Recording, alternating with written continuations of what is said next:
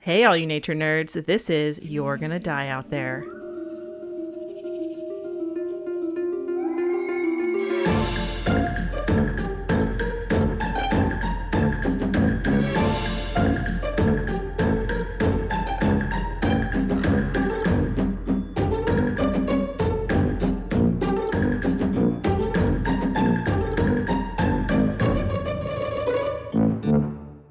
Welcome back, nature nerds. Uh, it is I, Megan, sitting across my co host. That's right.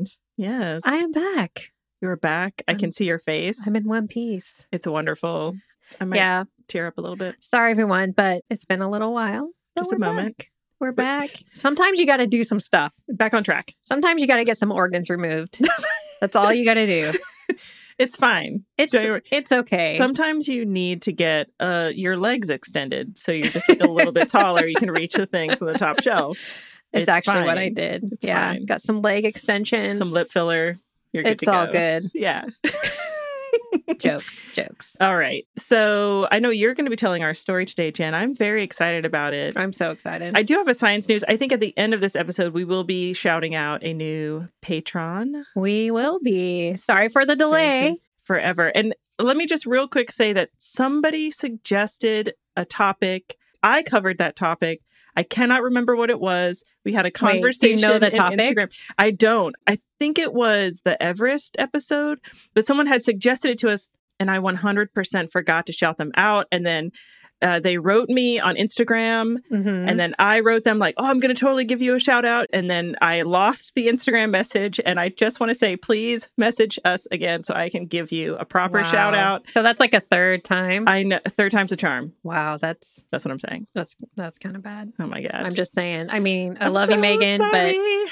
the memory space. it's not there. All right, Yeah. Well, I also, well, I'll talk about it at the end, but I Mhm. also can't find a listener suggestion that I know is going to be in my next episode or Oh. that kind of has to do with this episode anyway. And so I'll, but I'll bring it up later. all right, Okay. all right, Jen, are you ready for a little uh, science and news? I'm so ready. Let's hear it. So this has kind of been on my mind. We've been talking about a number of different things. There are all these new things coming out on Netflix uh, having to do with serial killers. And so this is from IFL Science. It is entitled Serial Killer Database Shows Strange Decline in Serial Killers Since the 1980s.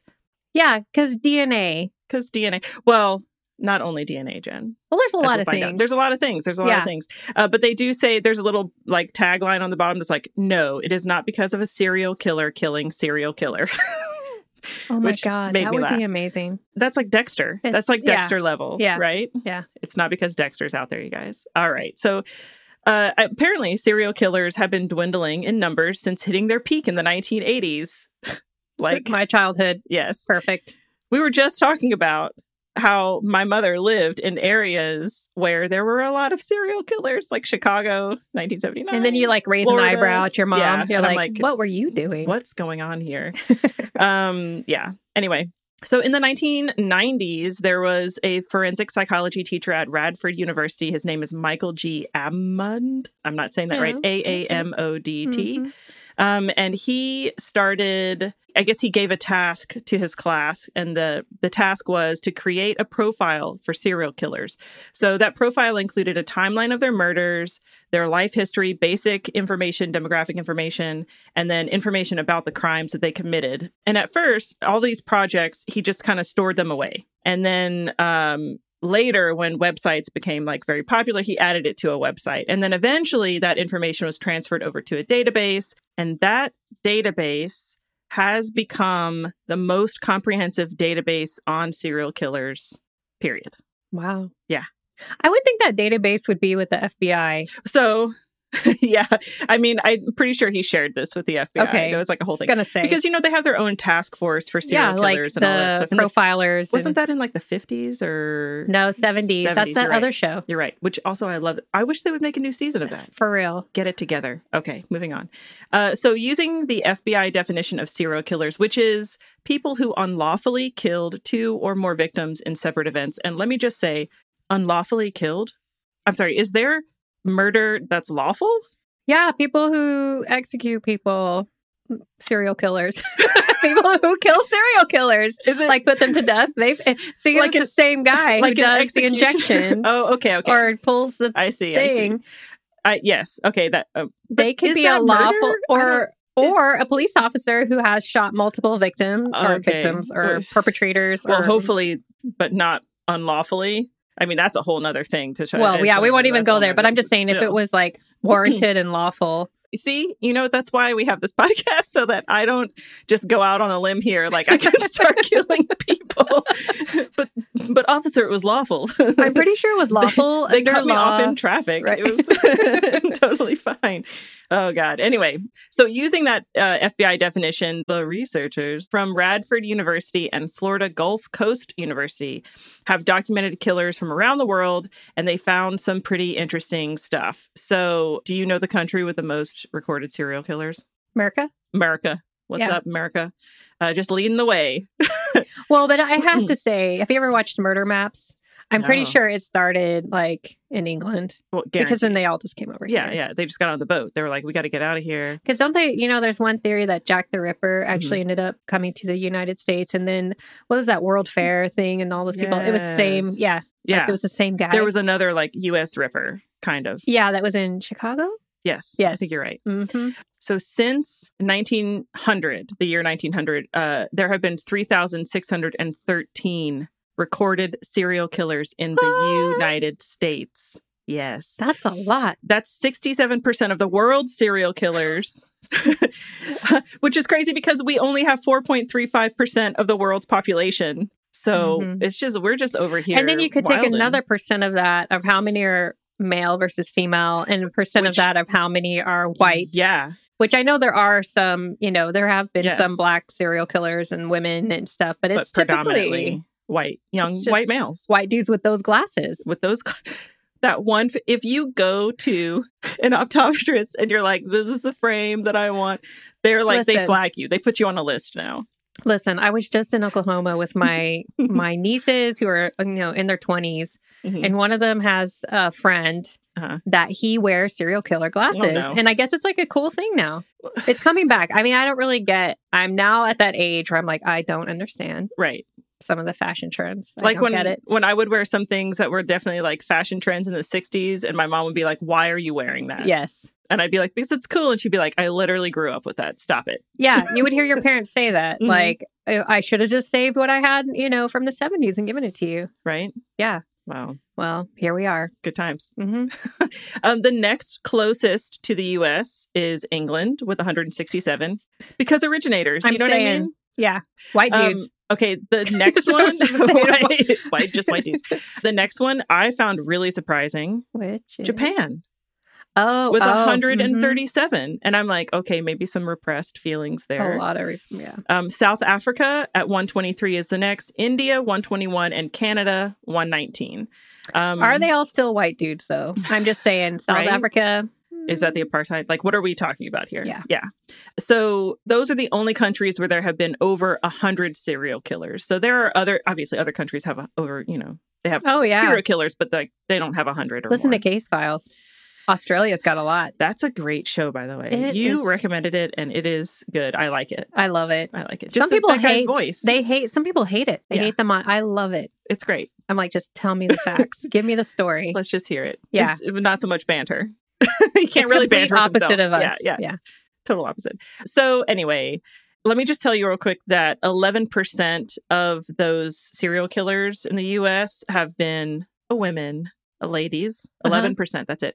And with the percentage of female serial killers going down over the years in comparison to men because I don't know. Ladies they got, are they got like some more rights. I, we're about mean- to we're about to see an uptick in lady serial feel killers like here in a minute. a lot of Just saying. times. Probably. yeah. I mean, the ones we know of, hmm a lot of them were just killing dudes that made them mad. I mean, it was like pent up aggression towards. Wha- uh, what's her name? Um, in Florida, uh, Eileen Warnos. Uh huh. Like she was horribly abused. Yeah, she was just taking it out on. And she on was, the- and then yeah, there were these Johns, and she was like, "That's it, I'm, I'm done, done." over it." Yeah, Mhm. I don't know. I feel like for most, not all, because Yeah. there's definitely some psycho women Oh, for sure. But I feel like for some women, and like in her case, there was a reason, Mhm. whereas in other reasons, they're like, I just want to eat a dead person. like I don't know. I'm just, I'm Yeah. just saying. I'm Yes, sorry. I'm yeah. watching. I just started watching Dahmer, and I You're in it. I was I was texting Megan last night. I was like, I don't think I can do it.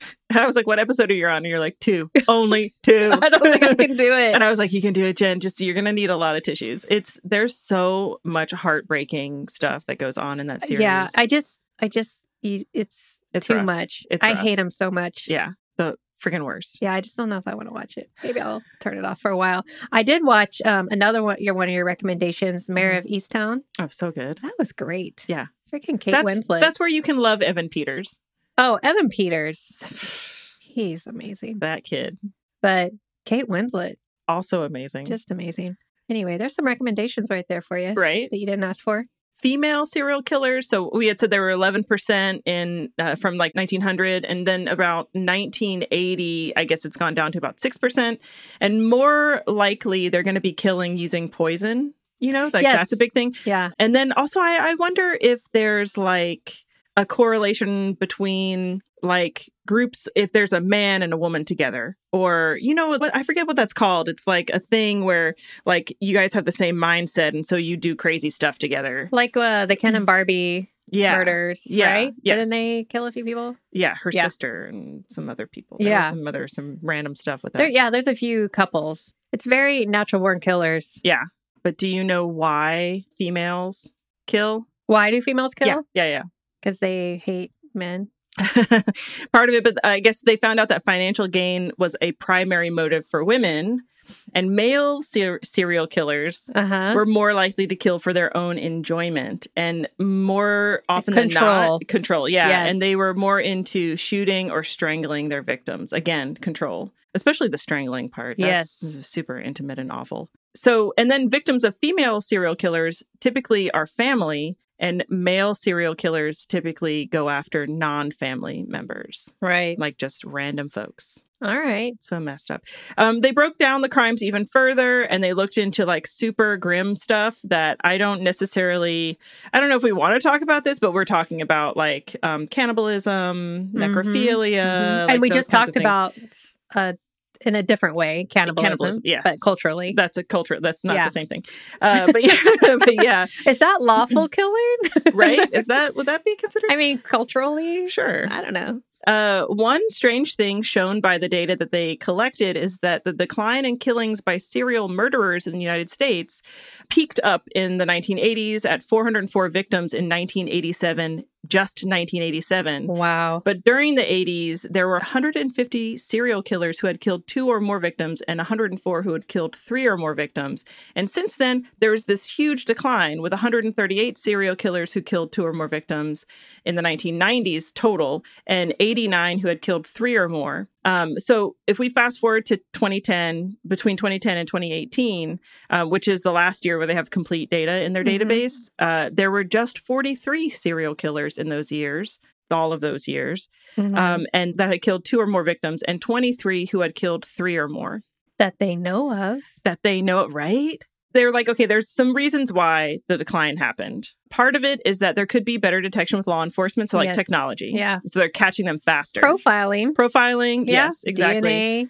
there's i guess people look more into things like insurance fraud now it's like like when you watch a show right about Mhm. someone who's killed somebody and they're like oh they took out an insurance policy it's like number one Of th- that course, guy yeah. that guy killed that you know that happened um so the uh the ones who have financial motives are less likely to be undetected so they're found out much quicker Right. um, so they're either caught before meeting the definition of a serial killer or they're put off murdering because of financial gain because it's going to be too easy to catch them. Right. It's like those guys who have killed multiple wives. Right. Like, Like, she you- just you- fell off the cliff. I don't know. You can't do that anymore. People Yeah. figure it out too quickly. right. Right. There's also been a decline in opportunity for seasoned serial killers and potential serial killers who are seeking their first victims because who hitchhikes anymore? True. I mean, it, I did see this really funny meme about how, like, when we were growing up, your parents said never get into a car with someone you don't know. Mhm. Um, and now there's like Uber where you just willingly get into it and then you pay that person. So it's kind of surprising that there haven't been more, but everything's so traced, traceable. Well, and everything's on video. yes. Mhm. I feel like now it's going to be really hard to everything's too digital. But maybe Yes. serial killers are finding more things that satisfy them online That's possible. so they don't actually kill people. Because there's a lot of effed up stuff. Online. There's some real weird things. Yeah. Yeah. So the team wrote a report in 2020 and they said stricter parole policies have put fewer potential serial killers back on the streets. So a lot of the issues when we watched these things from like the 70s and 80s was like they went to jail. They all went to jail Yeah. for something, but they were released because no one Gave a cared or shit. there was like a stigma surrounding, Uh-huh. you know, like homosexuality or whatever. And they were like, Mhm. whatever, we don't want to deal with this, go back out on the street. And then they just like, yeah, the homophobic thing, Jesus. real problem. awful. Um, they said since the 1950 since 1950 in the United States, 16.8% of the serial killers in our database killed again after being released from prison for a prior homicide. Insane. This figure combined with the fact that 79% of US serial killers spent time in jail or prison prior to their first murder supports the relationship between longer prison sentences and decreased serial killer frequency. So there's also uh, because of I was saying that hitchhiking thing, decline in hitchhiking, there's a decreased availability of high risk targets. Um, less people offer rides to strangers. Uh, less kids walk to school. hmm You know, like they got to take a bus or the parents take them or or whatever. And there's a lot of. I remember when I was working in a like kind of after school situation, there are a lot of uh, policies and restrictions on who can pick up a kid when, and you Yeah. get, they got to show ID, and they have you know, there's a lot more stuff. Whereas, like when we were younger, it was like just go home, just walk. Okay, bye. Oh God, I would walk like kindergarten miles gym, sometimes. just like okay, I'm going home Yeah, now. totally, Yeah, yeah. for sure. And now it's much more strict because of those things that happened in the 70s and 80s. And the other thing I think is online dating. People and you can in people now can pull up like the police records or a profile. Mhm. They can do a background check before they Oh, go yeah. out with somebody. oh yeah, Before, like that you wasn't couldn't there. do that. Yeah, Yeah. They're just picking you up in a bar. Yeah, and you don't have a Scary. cell phone. Nope. Yeah, technology, man, Technology is Keeping like us screwing safe. it up for keeping serial us safe killers. Mm-hmm. for some things, but like other things, not so great. Yeah, Um, so yeah, those are all the the kind of findings that they found from this. I think they published this someplace, but I am not sure. I don't see it in the article. But I thought it was an interesting thing to think about that like I wonder if this is going to give us a false sense of security or if what if it is that serial killers have just adapted, you know? they've evolved. They've evolved Uh huh. and we just don't know it yet. That's my Yeah. biggest worry. I'm But- just thinking all those crimes that you're mentioning. Yeah. That's why there's so many true crime uh, podcasts and documentaries. That's a lot. Mm-hmm. Yeah, Because I always think about the serial killer that killed my neighbor, right. and I've never heard it talked about on a podcast. Which is the craziest story. It is uh, such a crazy story. I wish that somebody, I know I was supposed to, I was like, well, I guess I could write to somebody. When did we talk about it? What ep- do you remember? What episode we talked Way about? that on? back. It was like way back. Yeah, Yeah. So I don't know if it was a patron episode or No. Patreon episode, or if it was like a regular one. If you're a true crime podcast and you want to know the story, Jen will tell it to you. let me It's know. Insane. It's super insane. My Yeah. mom actually went to court. Yeah. Crazy. She's a witness. Yeah. That's nuts. Anyway, thanks for that, Megan. I You're feel I feel better knowing there's fewer serial killers, although I'll never Yeah. stop telling my daughters Oh. to like that guy could be a serial killer. And You now you never won't know. know because of the glasses, because apparently it's cool now. It- right? It's coming back into fashion. Like, come on, people. Don't make this so they're giving serial killers like an in. right so you won't know. eyeglass fashion. I mean, that's how you would always know. Yeah, So man. just Good saying. times. Uh, well, I am excited to hear your story for today. I am so excited to share it with you and everyone because, and it's funny, I usually pull my story up on my computer, but I Mhm. know that Megan can see reflections. Oh, well, now that there's a quilt hanging behind you, I can't really see as much. There's like a mirror behind me and then my glasses, and I was like, I'm not going to pull it up because I don't want her to see it. All right, Megan. So, as you know, and as our listeners know, I Mhm. recently was in Oklahoma Yes. because I had to have a little surgery. little thing. Um, and I stayed with my sister. hmm which was great. It was really fun to spend time with her because she was kind of in between. Like she had just kind of finished this big job that she's been doing forever, Yeah, yeah, yeah. teaching. And then she retired from that and she was moving into a different kind of thing. Yeah. And so she was off for those couple of weeks while I was there. So you guys And got to So we chill. just like chilled out. Her kids are grown, mine were in Guam. And so we just hung out as though we were kids, but like much older and nice to each other. Right. Yeah. Just It was- Saturday morning cartoons. It was fun. It was really fun. My sister That's great. is great. I love her. So we um while I was there, Mhm. I was thinking about what my next story was going to be Mhm. and I had to actually watch something in order to to get the information. And this is something that a lot of people watched a long time ago Mhm. and because it's based in Oklahoma, I felt like I needed to talk about it. Man, I'm searching my brain right now. I'm having, I'm like racking my brain. I Let's go cannot back think to of March of 2020 when everybody was shut down for COVID it. Mhm. and watching Tiger King. oh my God. We're going to talk about Tiger King I'm so today. excited. I know a lot of you have forgotten about it. right. You watched Tiger King and then a later Tiger King 2, hopefully. I don't think I, you know what? I don't think I ever watched Tiger King 2. I know. I'm, I'm trying to Are you remember sure? if I did. Well, it's it, that whole time period just kind of agglomerates together. It's all just like blah, blah, blah, whatever. So, for Mm-hmm. those of you who are like me that were like, "You know what? No. I'm not I'm not interested." Oh, I mean, so everybody good. was talking about it. So everybody good. was like, "This is, you know." Yeah. So, for those who don't know, it, it's basically it's a Netflix documentary Mhm. And the way that IMDb describes it, it's a rivalry. That's a hard word to say. That's a hard word. it's a conflict There we go. between big cat eccentrics takes a dark turn when Joe Exotic, a controversial animal park boss, is caught in a murder for hire plot. That's amazing. Yeah. I feel like that's such a simplistic view of it. It is so simplistic, very simplistic. Yeah. But, you know, I just want to say real quick there's a reason I didn't watch it. Mm-hmm. and and i always thought about it i was like you know i grew up in oklahoma Mhm. for most of my life until high school and we moved to washington but i was and then i went back and i went to college in oklahoma Yeah. and all that stuff i'm from there Yes. that's where my family is from you know they came from arkansas texas whatever but they're from oklahoma Yeah. um and joe exotic and the other characters Mhm. in this documentary. I grew up with these people around in my Right. periphery. They were not my family. Like nobody right, was right. really like that. But I mean, they're just around. those types of people. Not Those- those exact people. Not but- those yeah, exact yeah, people. yeah. Like I didn't know any of them.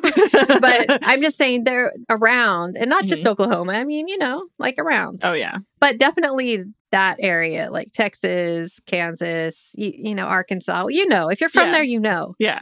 and and you just i've seen them i've been around them i had no interest in watching them Right. i was like i don't care i already know what to expect and to be honest i watched it only because i wanted to talk about it with yes. you Yes.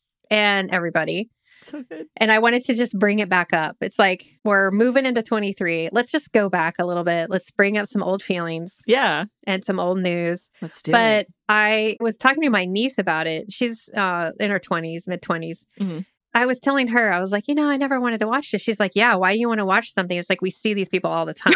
it was the same same thought, Yeah. you know? And when I asked my family there, I was like, did you guys watch this? They're like, oh, yeah, we watched. I mean, it was fine. hmm They didn't really care. I mean, they were just like, yeah, I don't know. It was, Yeah. it's, it's weird. They're just like, those people are really messed up. And that was kind of their whole thing. hmm But I did watch it and I had, um, I had a lot of thoughts. I'm gonna- excited I'm to gonna hear share your those thoughts with on you. this. Yes. But first, let's talk about the main players because there's a lot of people that haven't seen this. yes. So, of course, we're going to start with Joe Exotic. And this is from Yes. everything. He's a self described gay, gun toting cowboy with a mullet. I love it. Yep. He um, apparently was described as a charming local legend in Oklahoma, which I'm sure at some point he was, hmm until he was arrested for plotting to kill another big cat, Exact- rescue, yeah. exotic cat person. Yes. Yeah, we'll go there. We'll talk about that in a minute. Carol Baskin. We, Yes. I know a lot of people have a lot of thoughts and a lot of feelings. I'll share mine Yeah. and that, you know, I'll see what Megan thinks. I love it. Um, so he was born in March 5th, 1963 in Kansas, grew up on a farm. He was the middle child of four siblings, and some of you will remember some of this. Mhm. His real born name that he was born with, because His he go- his has a very government- different, he has His a lot of government di- name. he has a lot of different names at this point. Joseph Schriebvogel. I think I'm saying that right. Okay, so a lot of this I'm going to be like, if you want to know all the details, go watch the The show. they go watch the show. Yeah, and a yeah. lot of people already know this because they basically go into his background. I mean, he was a police officer for a while, Mhm. which is just weird. I think in Texas, And then eventually he ended up in Oklahoma and he bought a horse ranch and he named it after his brother. Because remember, he had like a thing for his Oh, brother that right. died. Yes. And he named it Gerald Wayne Exotic Animal Park. That was the GW. And later it was the greater Winniewood. Mm-mm. I had to ask my sister because I think I called it Winwood and she's like, no, it's Winniewood. And I was like, what? But why? um, so it's- that was 16 acres, and a lot of people just call it the GW Exotic Animal Park. Um, and so he went there, and they say like before he know he knew it, he had like a ton of tigers, lions, all kinds of things Mhm. happening, and it became like a real wildlife park. He was there for 20 years, and he would mostly hire ex convicts, homeless people, drug addicts. They talk about that in the documentary a little bit Yeah. and he paid them very little like 150 a week Mhm. to do very dangerous work Very dangerous. But Uh, later he changed his name to joseph allen maldonado passage after all the husbands so i'll go into this more later but we know that there was a lot of years there where he you know had these usda inspectors would always go by these kind of roadside zoos and parks Yeah. for inspections. He was cited multiple times and for different violations. So, like I said, you'll know. You'll know if you watch it, but I'll talk about it a little bit. And then finally, he was just just insanely talking about how much he wanted to kill this lady Carol Baskin because Yes. she was all over his case cuz she found out that he was doing all this cub petting Mhm. and that he was breeding tigers and that it is possible that these, you know, it's kind of a bad I'll talk about that more later too. It's a bad cycle of basically tigers. Once they get too big, euthanizing, right? They euthanize them. Mhm. And so she caught wind of it. She was really into rescuing tigers and bringing them to her, her Sanctuary thing, Sanctuary, yeah. right. So she was trying to shut him down. He hated her so much. It's just insane the stuff he was doing. Just escalates. It Yeah. escalates, it escalates until finally he just got super caught in a murder for hire.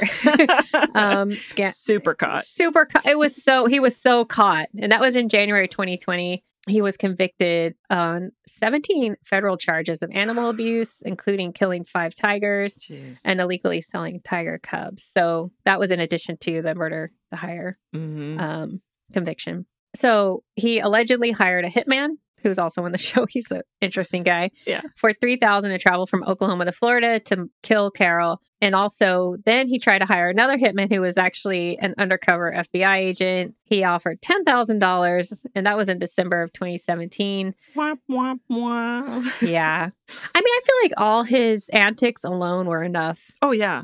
I mean, you're threatening to kill somebody. I, I definitely have a lot of opinions about like why he went down the roads he went down that I We're gonna go there. okay Okay, so some of his remaining tigers were eventually moved to eventually, and it's kind of a lot happens that you'll Mhm. see, especially in the part two. It's really Ah. interesting, but a lot of them get moved to a sanctuary in Colorado, which I'm going to talk about because Ah. it's pretty amazing. If you've seen the show, you'll know because I think he so he was originally arrested in 2019, and prior to that, he had started working because he, I guess, knew things were coming down the line. He started working with um, his friend mm-hmm. Jeff Lowe, yes that guy, bandana guy yes and gave him the license. I mean, and this is all that what the show's about. Gave him the license and basically the ownership of the zoo. And that Then guy's a he real went- bad guy yeah, I'm going to talk about. It. so he had to evacuate that zoo mm-hmm. because he had to get basically there was oh and I'll go into it a little bit more later but yeah they had to he had to move everything and he moved down to Thackerville Oklahoma to start a new zoo and started trying to get because they only had so much time to get everything out but anyway so that zoo the GW zoo is Mhm. permanently closed there is there's no n- nobody there nothing there nobody there but my sister told me because one of my nieces works for Oklahoma City Animal Control or the animal welfare yeah she helps. She does all the adoption oh stuff. wow yeah Yeah, she's great. that's cool And so she actually had to go here, and she said the smell it was putrid. no Yeah, but before, I mean, it was when everything was gone already, but it was Yeah. because there were dead animals just there just rotting. there. oh Mhm. god I don't have any details on that, but Yeah. just and now that Joe Exotic is in prison prison, Mm. he says that no animals belong in a cage, and he said if he could go back twenty years, he would never have caged an animal. yes Wow, karma. karma Okay. yeah So Now we're going to talk about Jeff Lowe, the guy who took over. So I read this article. It's from March. There's a lot from March of 2020, March, April, because everyone's like, Mm-hmm. well, about this. Um, there's an article in SB Nation, and it's this guy, Chris Shoot, as in Shoot Farms. oh, I like Dwight. As in Dwight. Dwight. that's yeah. that's amazing. Yeah. So this guy, Chris Shute, he wrote some really funny stuff. He said, if there's one word that best sums up Lowe's persona, it's sleazy. his standards, his standard attire of ripped jeans, a bandana, and baseball hat are showing extreme levels of, and then he kind of talked about, I was like, extreme levels of just like ick. Douchiness. Yes. And I feel like he's like one of those guys. It's like Keith Richards can get away with wearing eyeliner and whatever because he's Keith freaking Richards. Okay. Yeah. But this guy, no. No. It's, it's like, come on. man. So sleazy. so sleazy. And he's so gross. I just want to say, like his girlfriend and how he's like, this is our nanny that we're going to hire. She's going to be this. And, and you can see the hurt on her face, and, but she Yes. just keeps going along with it. And I'm like, come on, get away from this guy. Everybody needs to get away from this guy. all the things, Jen. All the things. That guy gives me the. Cre- I when he first got on camera, I was like, this guy's. a- You knew it he's a right problem. away. immediately. Um, most of the people. Like your s- your stomach just like turns a little. Like, bit. I feel like Joe has this side to him that he's just very quirky and funny, and you can feel that there's a good side to him, it deep but down. he's very yes. misguided Very in his own misguided. brain. He- yeah. I feel like you know he get, he got influenced in different ways by different people, Uh-huh. and maybe if he had been influenced in a different way, we would be talking about a completely different person. If he put as much of his self promotion into really helping these animals, yes. that would have been Mhm. a great thing. Oh yeah. But instead, he was just like running for president, running, to trying to Doing be governor. all the things. Like, just stop. Just stop. Anyway, so about Jeff Lowe, questionable backstory, very shady, so shady. He was illegally carrying lions, ba- baby lions and tigers in suitcases, like rolling bag suitcases through hotels in Las Vegas. Oh my god. He's a self-described swinger and he's just gross. I'm like, who is swinging with this guy? Um, and he also has a history of domestic abuse. So there you go. Just cherry on the top. Yep. He seems to really prey on everybody. Mhm. Um, so definitely Joe just saw Yeah. his weakness, saw that he could basically, I think he was like, well, I can get all these animals from him. Like this guy is going to jail. Yeah. He fully knew he was going to take 100% advantage of him. Oh yeah. Um, but it didn't work out. So as we know from the show, and if you see part two, there's another character. See, that's why I think you should see it. Did you not, not see the one with that guy Tim Stark, where he's another owner of another sanctuary, Maybe I did and see he this. is a piece of work. That sounds vaguely familiar. And they go all into the Doc Antle stuff and his Ah. like crazy background. it's so funny. Anyway, okay. So, yeah. So basically, the ongoing dispute with Carol and Howard Baskin, like it drained all of Joe's money and the zoo was like falling apart. It already had a lot of problems. Like they were feeding the animals, these tigers, like expired meat from Walmart. Yeah, I remember that whole thing. And the people living there were also like, this is still good. That's fine. I mean, I'm not going to say that I wouldn't have done that when I at a point in the Peace Corps. I was like, this is still good. Uh, d- You know the story that I waited until Honey Nut Cheerios was expired and went on sale because it was like 9.50 for Uh-huh. a box and I waited until it was on the 50 cent shelf. I mean, you know how long it takes for cereal to expire, Jen? Oh, And I d- as soon as it was on- on that shelf, I bought it. I ate so much expired stuff. Yeah. Yeah. So anyway, but still, for the an- these animals, no, we make a choice, a conscious choice to do that. Yeah. They had no choice. They were just Mhm. eating nasty stuff and roadkill and all. So prior to joining up with Joe Exotic, this guy had his own legal battles in 2007. I don't remember this from the show, but he was sued by Prince. What? for allegedly selling clothes with his trademark, the symbol Yeah. on it. Man, that i- that just So they kind of do talk about his weird dealings with like buying you stuff and selling it. Right. And that kind of got him into some trouble.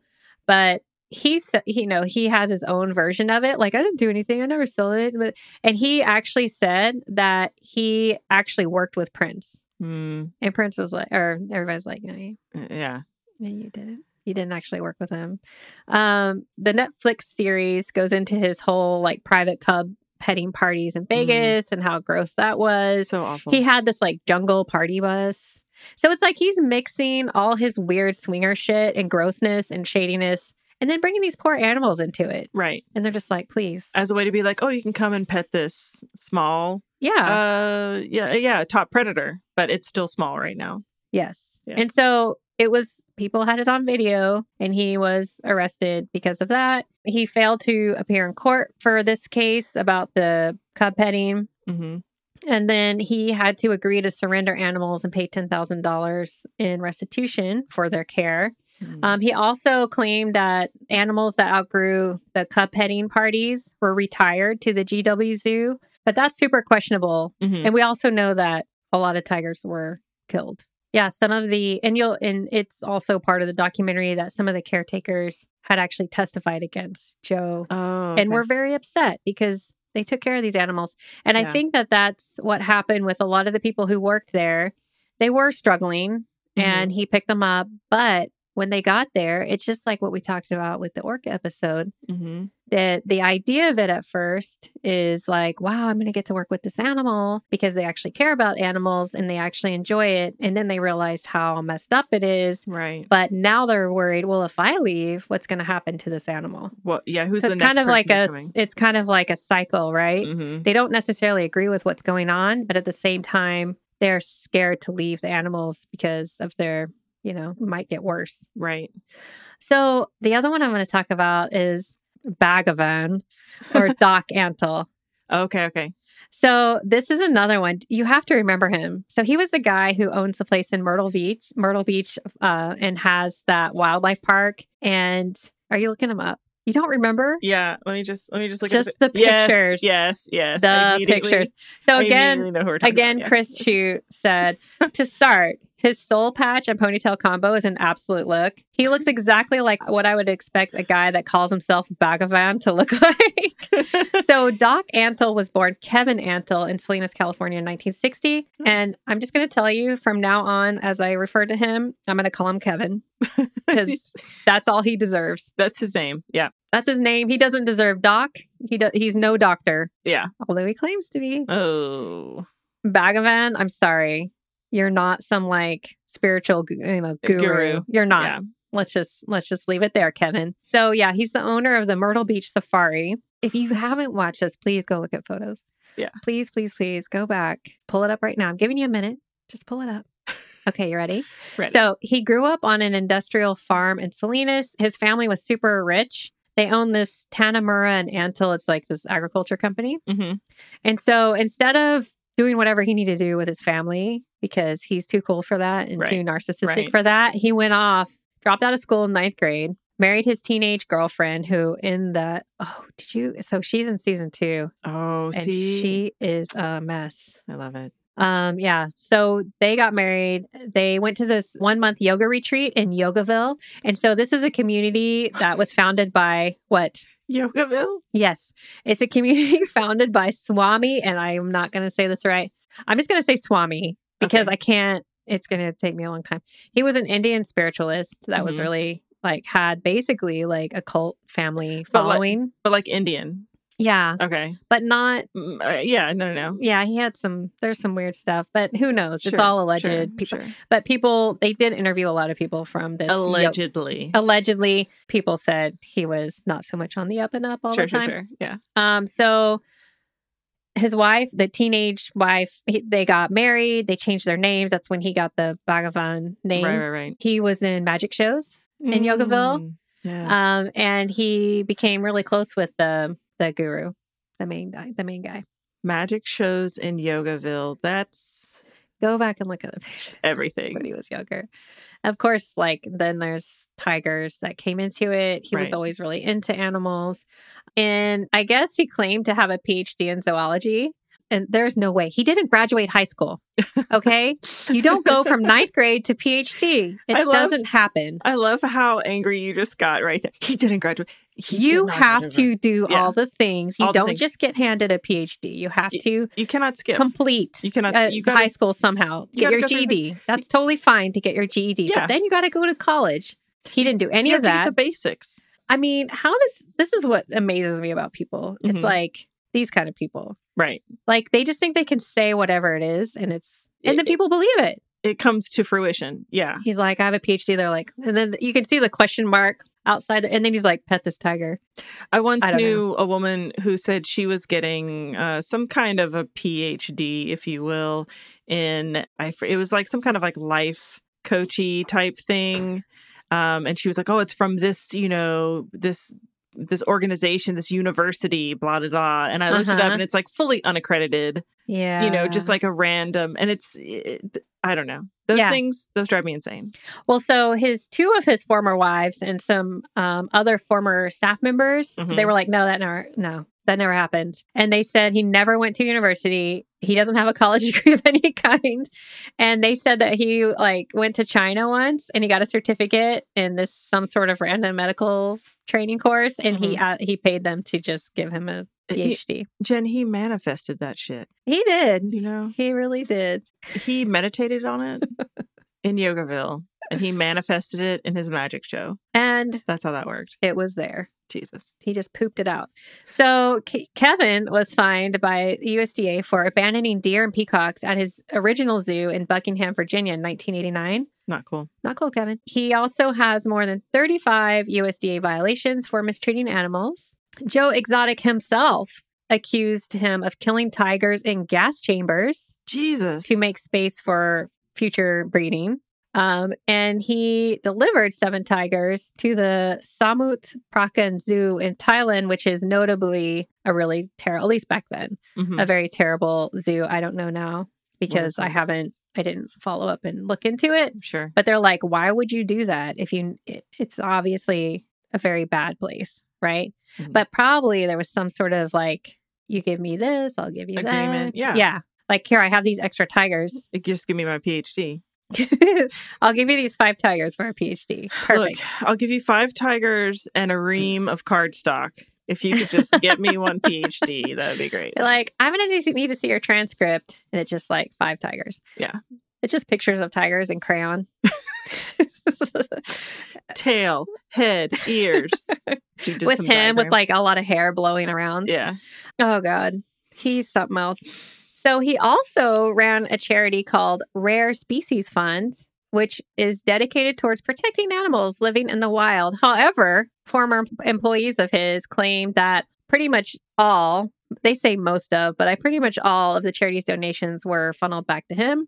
Mm. He got in trouble for that. In, in December 2019, the South Carolina Law Enforcement Division and the South Carolina Department of Natural Resources basically raided his. They caught wind of all this stuff, probably because of the Tiger King series, and they raided his uh, Myrtle Beach safari, His And so- compound. his compound. He was arrested recently, and so this has all kind of been building, right? hmm Um, they've been building their case against him, but on recently as June 3rd, this past summer, he was Oh, wow. arrested for money laundering, and you can find that mugshot. It's I love a good money laundering story. oh all right? yeah, so It's- that's top notch. and that's because he was yeah he was taking money that was supposed to go to this you know protect endangered species. Mhm. And he just was using it to like buy hair gel. I don't know what he was using it for, or buy. He would make all of the women, and so you have to watch season two. We don't have to. I'll Right, just right, tell right, you, right, but I right. mean, it's he was, you know, bringing in young girls. So it's all about him and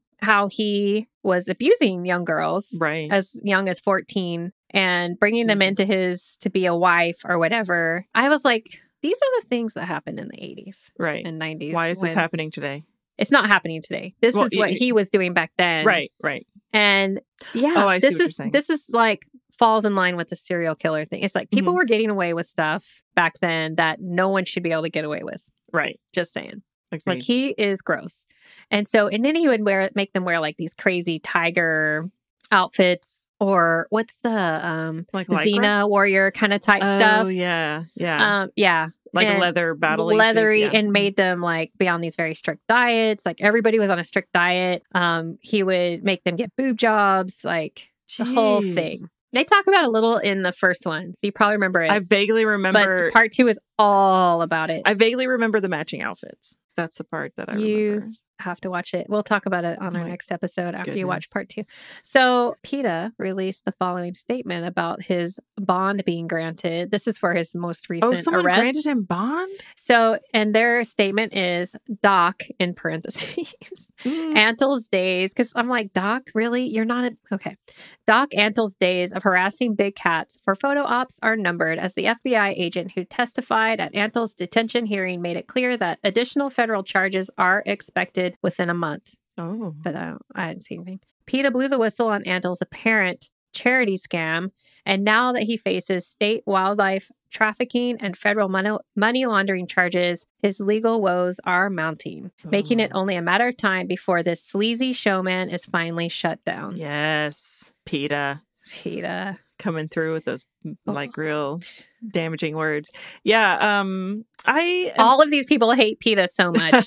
hate, Yeah. hate PETA. Uh, I am super surprised whenever I hear about USDA violations. I'm Uh-huh. always surprised. It's like it, they're always over 10. There's always like 30, 40, Oh, yeah. 70. And I'm like, at what point does USDA say, okay, like you have accrued a lot? I mean, Mhm. for DUIs, it's like, isn't it like third strike, you're out? You know what I mean? There's That's like all the these thing. things. Like, is why, why? the is laws it- aren't strong enough, but we'll. Mhm. We'll go into that a little bit, and and that's it. The laws aren't strong enough, and there's also um, a big complaint against USDA for not being, you know, not being strict enough? strict Yeah, enough. Yeah. Not pushing it enough. Yeah. But maybe they felt like they don't have the legal backing to do it. I'm not Sure. sure.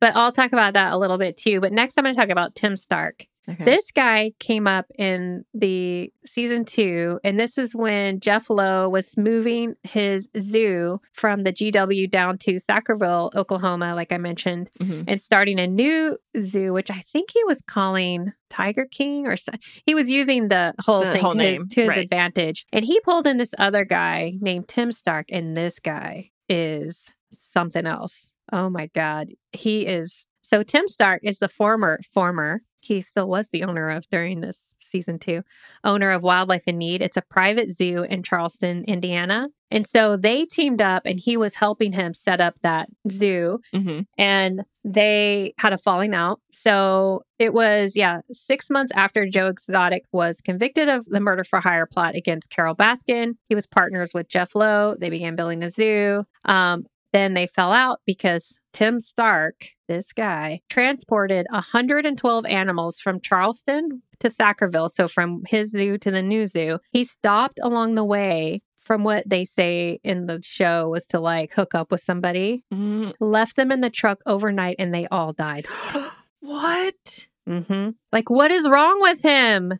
So they, I don't know what kind of animals they were, but it was, they were supposed to go to the zoo. That's awful. So, yeah. Oh, he's a piece of work. So, in February 2020, the Indiana Attorney General filed a lawsuit um, supported by PETA Oh. against Wildlife in Need, alleging animal abuse and neglect after the U.S. Department of Agriculture ruled that the zoo was willfully violated.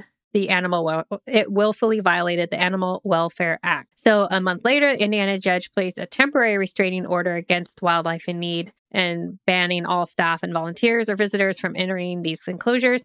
So I'm not sure how it all overlaps because I don't know the timing of the seasons. right. But in season two, they all come in and they make him stay off the property, which was really hard because he's super aggressive Right. and yeah. volatile. He is over the top. I think that some I feel like whenever you hear about big cat, especially big cat owners, Yes. and s- there's like this type of Personality. personality, yeah, that's like very, especially if it's not like a sanctuary situation, Yes. i- if it's like for showing or like a Yeah. Vegas situation, they're I feel like very aggressive. not just big cats, but all people who are into exotics that are just, they are big personalities that are very. It has this like they uh, think they have big dick energy, but it's Yeah. like not real. It's I don't know what it is. yeah, overcompensating. It's like Mm, or the power of rage. yeah, yeah there's a lot of like you were saying domestic abuse is like a common thing or Mm-hmm. like controlling people Mhm. Is- like that's something that kind of plays in But then mm-hmm. some of I their watched things, a too. whole episode about Siegfried and Roy. So Siegfried and Roy is a whole nother oh thing. my god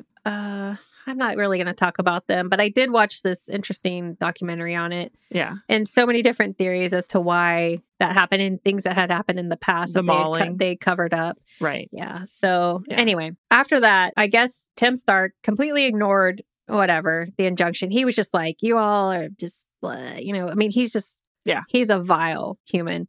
Of course, he wasn't winning any court battles. Mhm. He lost his zookeeping license. Thank God it was revoked. His zoo was closed, and 200 animals were removed from the property. Oh Um, there was an arrest warrant that was taken out against him, and this is in this is in season two. You missed all this.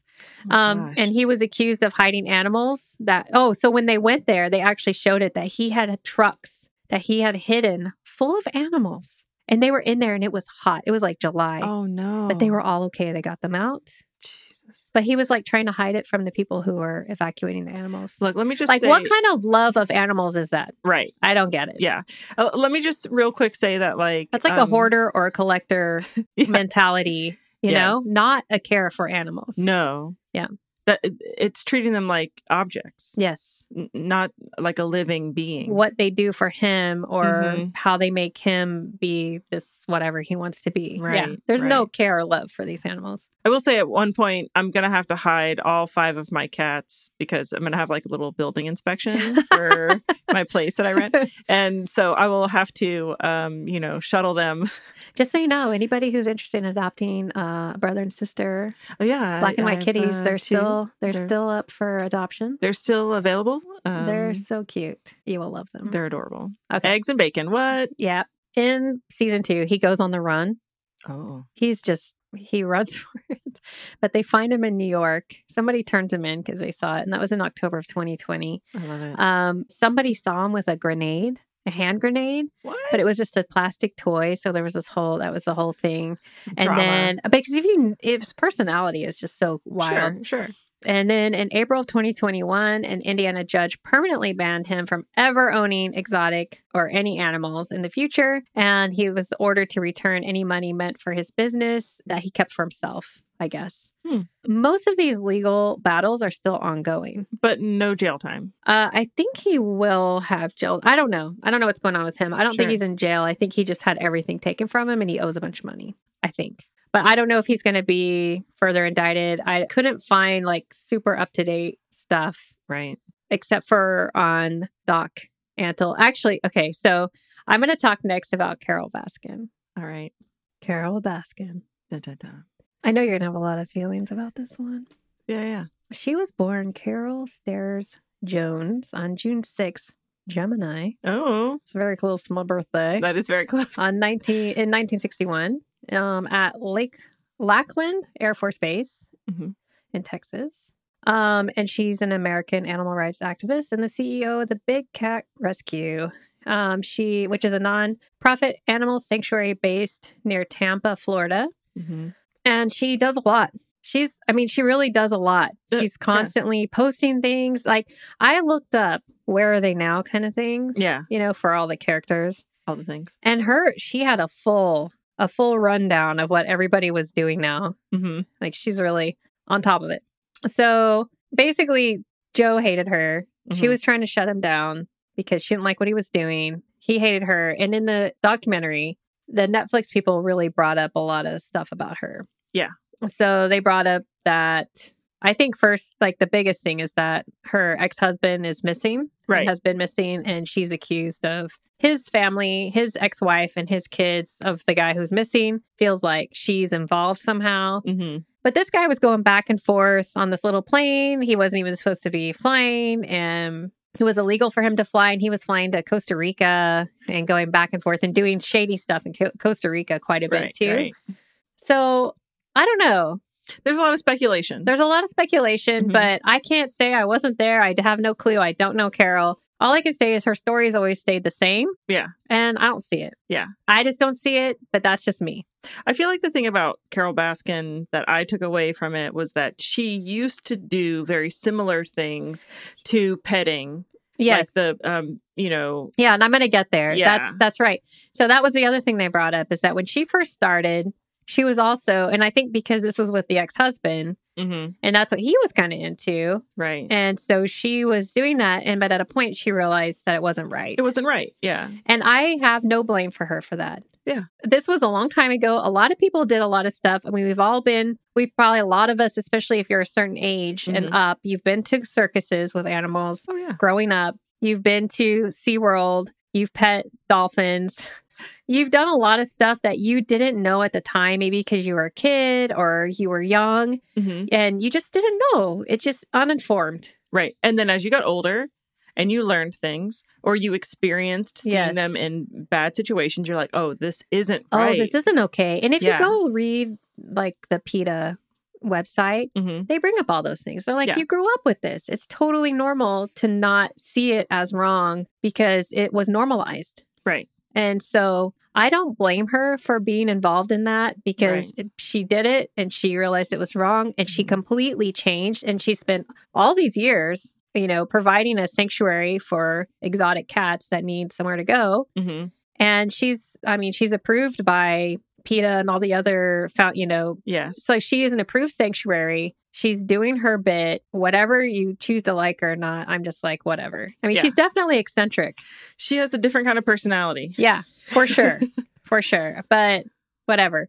So she, to this day, continues to run the Big Cat Rescue with her husband, Howard Baskin. Um, she completed uh, season 29 of Dancing with the Stars after her Netflix um, uh, doc- debut. debut. And she actually went back and tried to sue Netflix because of how they portrayed her. well, yeah, for uh, what's that called? Oh, a lot of people are pissed they were Like in this misinformation. or- documentary. yeah. yeah. I think they were misinformed. we'll go Yeah. into that later. But so that Netflix uh, lawsuit, she was allegedly saying it was breach of contract for featuring them in Tiger King 2. So she was like, I didn't agree to that because she was in its promotional trailer. Mm. Um, and even though she didn't participate, they were like, yeah, you have no claim because maybe who knows in the small, you know, fine print Mhm. they're like anything after this you can still we can still use clips Like your image or whatever. yeah or we can Right, use yeah. clips that were filmed during season one for anything Mm. probably something like that Right. um so she started her own docu-series which i haven't watched yet but it's called carol baskin's cage fight What? it's not really a cage fight Yeah. so it basically goes into the mistreatment of privately owned big cats Hmm. um and including some that belong to joe exotic i'm sure she goes off on all this stuff Jeez. and she says from her blog on her website, I'm so excited about Carol Baskin's cage fight because it actually covers the work that we do every day and the work that we have been doing for the past 20 years, she told people in November. And she also says, I think people who watch it are going to be enthralled. Hmm.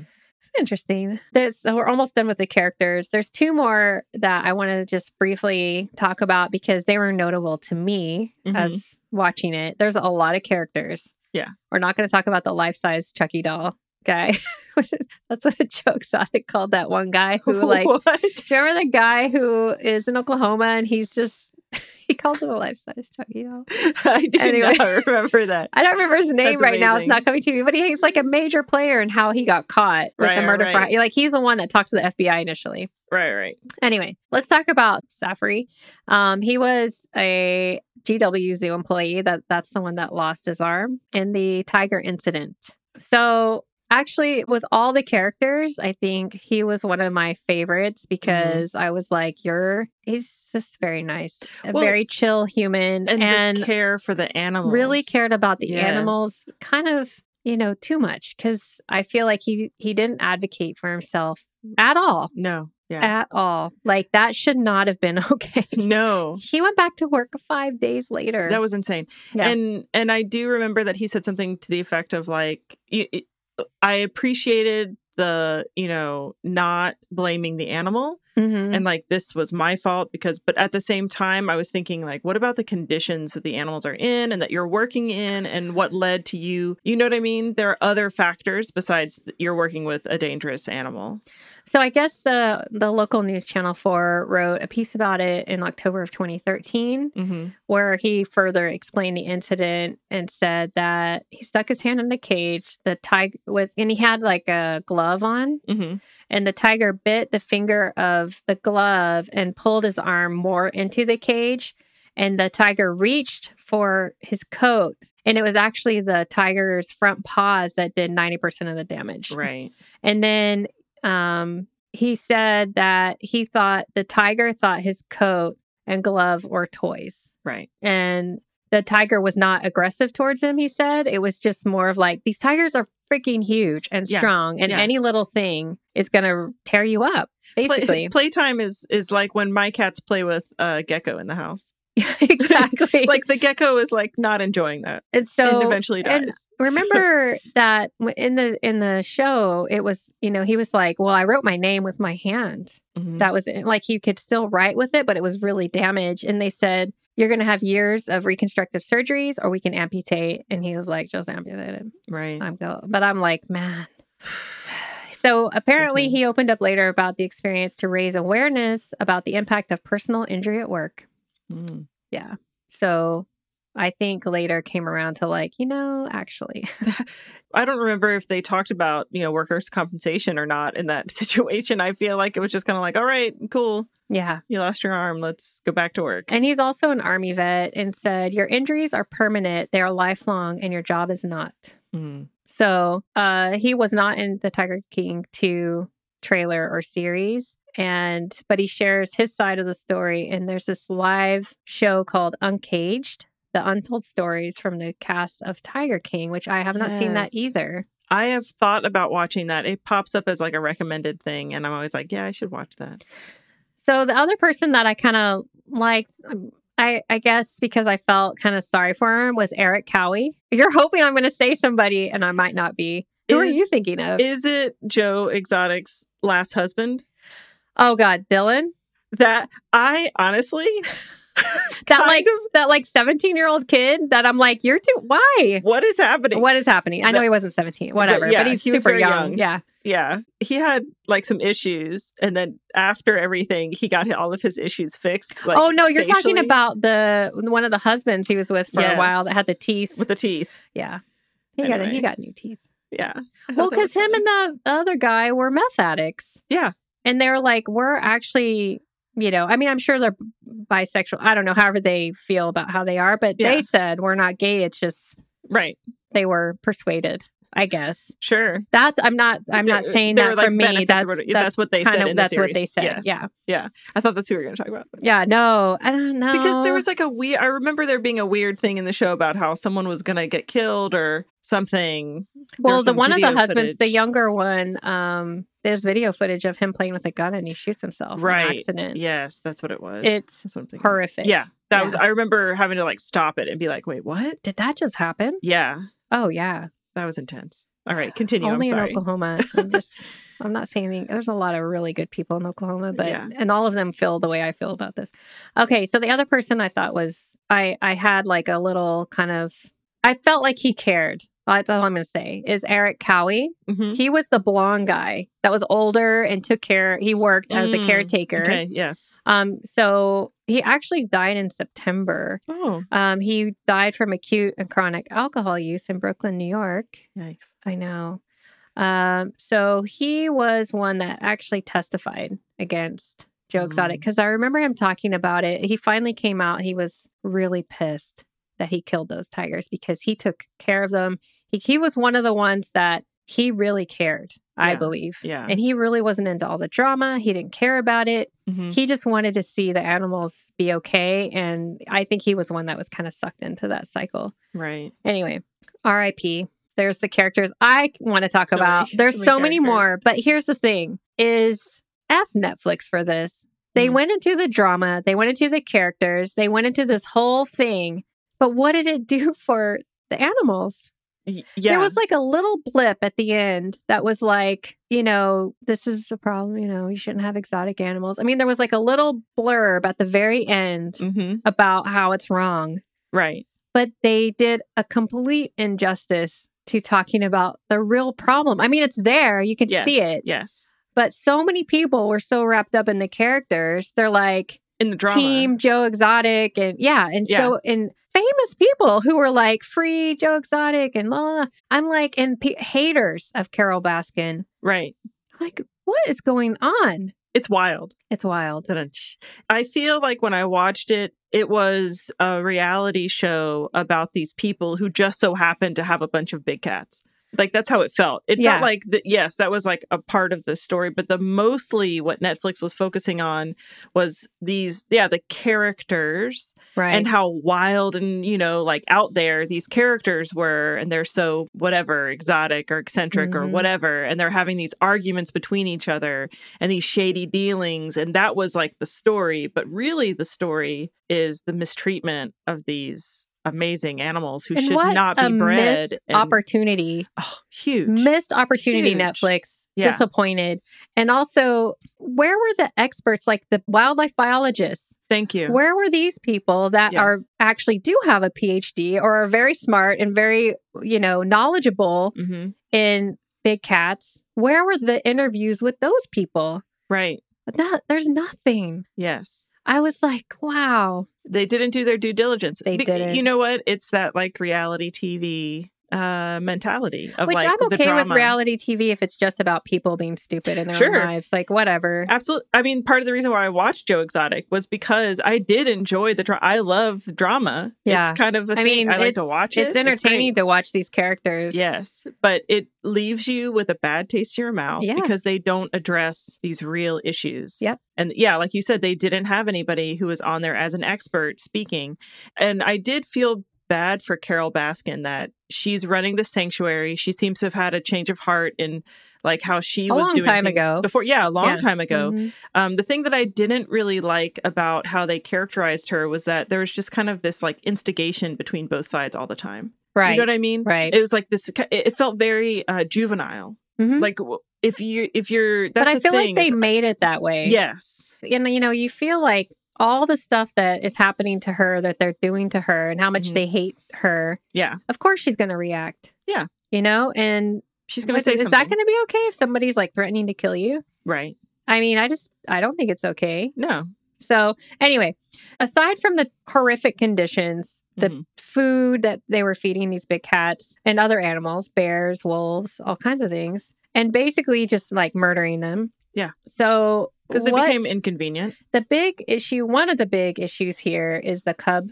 petting problem. And I'm just Yes. going to talk about it. Um, and this is what I pulled from the Carolina Tiger Rescue. They have a really nice page about it, but you can find it all over the internet about what the, you can even find it on Carol Baskin's page. there you go So, cub petting is when people interact, play, or pose with exotic cats. It's like petting them or pay to play kind of Right. things. This is still out there. You Mhm. can s- still do this, I guess, in some places, um, but it's unsafe for people and animals. Mhm. And they're basically, these cats are only used to make a profit and it affects them their entire lives. Yeah. So the cubs are taken from their mothers just hours or days after they're born. And I they showed Joe Exotic pulling one from under the fence. Do you remember that? oh yes yeah i do remember that Uh-huh. Mhm. And so they do this so that the mom will go back into heat um, and can breed to have more cubs. The cubs are used only from the ages of eight to 12 weeks and then they're discarded. A lot of the cubs are underfed, they're not given a proper diet, they're kept in really small cages um, and passed off as, you know, younger cubs uh, so they can be used longer.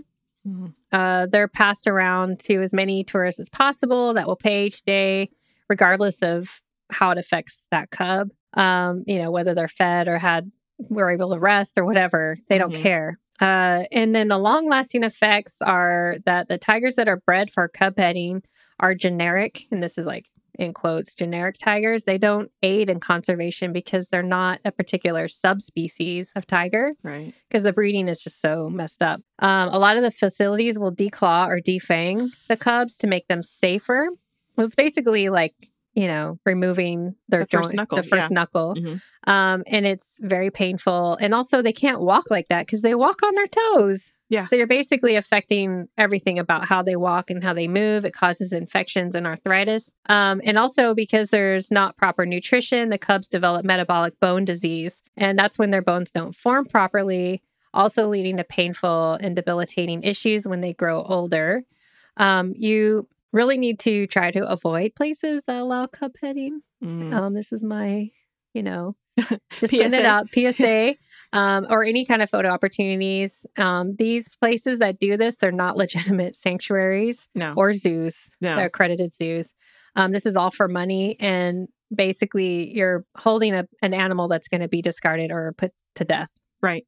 Yeah. Why aren't these places ill- like why aren't they illegal? Why isn't there a law against cub petting? Is there not one? There were so that was the one that Carol was trying to get past. Right. And I'll talk about it a little bit. So you can find out who's accredited and who is not. You can go to this Global Federation of Animal Sanctuaries. And if you don't remember that, just go to PETA and you'll find it on theirs. But it's sanctuaryfederation.org. okay. And you click on the find a sanctuary. Hmm. And Carol's is on there. And you know, I feel like nine times out of 10, if you're going to visit a sanctuary, you're not going to see as many animals as you think you're going to see because it's a sanctuary for the animals. It's not a viewing opportunity for people Yeah. who are visiting. But I'll tell you about one that's really cool Okay. where you can view them undisturbed by not Oh. disturbing them. Yeah. So I'll talk about it in a minute. So Okay. there was a Nat Geo article from December 2021, and they talk about Mirage and Ce- Caesar. Mhm. Those are two tigers. They were born in December 2020, and they were the last of a long line of tigers that were born at the GW Exotic Animal Park, um, and also some of the first to get be able to get out of there Oh, nice. get out of the Oklahoma petting zoo's cycle of breeding and mistreatment. So the zoo was closed to visitors since October 2020 and in December 21 there was a court decision permanently that permanently banned the zoo's owners which were then Jeff and Lauren Lowe Mhm. um, from exhibiting animals to the public in a facility or online. So what happened is they were Okay. starting to do stuff online because they couldn't do it in This person. pandemic. Yeah. Yeah. So the U.S. Um, Department of Justice confiscated the two cubs from the zoo, and and that was in January 2021 when they were about seven weeks old. So they say. I guess they were still.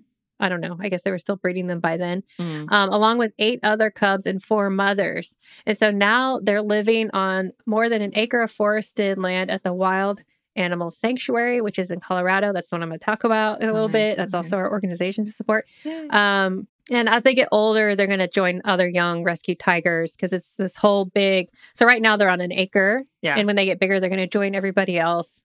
And there's like a 20 acre habitat at the sanctuary for them to live out their lives. That's great.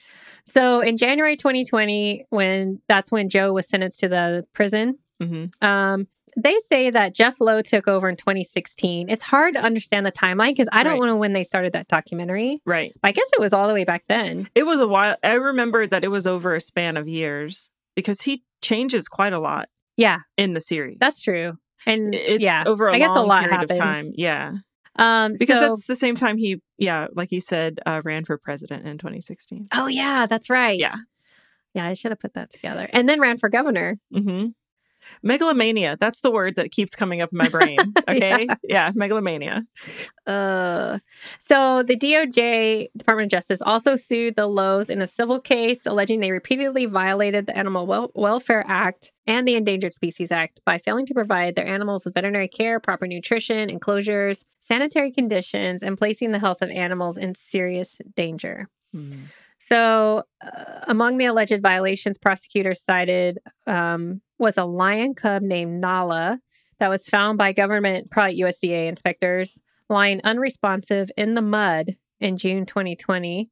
They also documented two arthritic wolves caged on a concrete floor, a grizzly bear whose bones showed beneath the skin, no a fisher cat with a lame leg, and two and the bodies of two tigers buried under burned rubble. oh my god The corpses were attracting biting flies, and they were those flies were getting on the live animals and causing, you know, they bite their ears. Yeah. So bloody wounds on their ears that were not being treated. So this federal judge ordered the Lows to relinquish the property to the Big Cat Rescue Sanctuary, and that's I think that was in part two when they were trying to move everything off as quickly as they could. But she did end up getting a couple of the animals carol baskin Mhm. yeah that word they didn't get off uh, in time. Um, so Lowe's license to exhibit animals was that's the time it was suspended. So he kept continuing to sell these shout out videos featuring these certain animals oh my and god um, and there were no laws at the time pertaining to exhibiting animals online. But during the time, the Department of Justice uh, confiscated a 146 of Lowe's animals, the agency's largest confiscation of zoo animals to date, and they were given to various sanctuaries. I'll go into that. So they say that the case against the Lowe's marks the most aggressive civil enforcement action against any an animal exhibitor in the history of the Animal Welfare Act, and that's an attorney. This is a animal law attorney, Carney Ann Nasser, and that's what she told National Geographic. She said it's extremely uncommon for the DOJ to bring a case like this. which is messed up in my mind. Just FYI, Yeah, because there's so many cases of mis, uh, like abuse and um, misuse of animals, and yeah. So Anyway. actually, sorry, this was the Delciana, I think, Winders was she's a director of animal law program at Vermont uh, Law School, and she says that the Justice Department may have new priorities following the recent creation of the Animal Welfare Litigation Program under its Environmental Crime section. Oh. So they are creating more laws. that's good. Um, it's dedicated to enforcing federal laws related to the humane treatment of captive, farm, and companion animals across the United States. Um, and she says that she hopes it's a sign of the Justice Department will spring into action when people violate the law in ways similar to the lows, and that it will happen more quickly than after years of suffering. So this is where the USDA probably, you know, they had all these violations Right. and were citing people. Nothing They're like, was what happening. can we do with this? Yeah, Nobody was enforcing it right. there weren't the laws there to enforce it. So I would say, if anything, this documentary unwittingly brought a lot of attention sure. to all of these really, you know, shitty people and situations. That's a really generous take, but I totally I totally get what you're saying. And let me just say, not that we like plan these things, but animal abuse is an indication of other things. Okay? It's like usually serial killers. what that's what I'm saying is that it, it come on. Yeah. Like if you abuse animals, if you mistreat animals, Well, that's That what should- they say is one of the early signs. one of the early signs. And I feel like that should be something that should be prosecuted because it is an indication of other issues with mental health. yeah, Yeah, these that- aren't good people. It's true. So I'm going to take us back to um, a story from 2011 that I'll you'll probably remember once I start talking about it, and it's so horrific, and it's also how these laws have been they've been creating these laws because of incidents like this, and then of Right. course you know all the issues with big cats. So this is in October. This incident happened October 18th, 2011, in Zanesville, Ohio dozens of exotic animals were released from enclosures f- of the owner was terry thompson um, he allegedly set free 50 of his 56 exotic animals before committing suicide I remember by this. shooting himself in the head Mm. on his 73 acre farm in west zanesville apparently he was sick he was going to die and Mhm. He didn't know what to do. he didn't know what to do. And they call this was known as the Zanesville Exotic Animal Massacre. Yeah, they they also know he was deep in debt. Um, he had an estranged marriage. He was facing house arrest um, after a year in prison for a gun conviction. wow.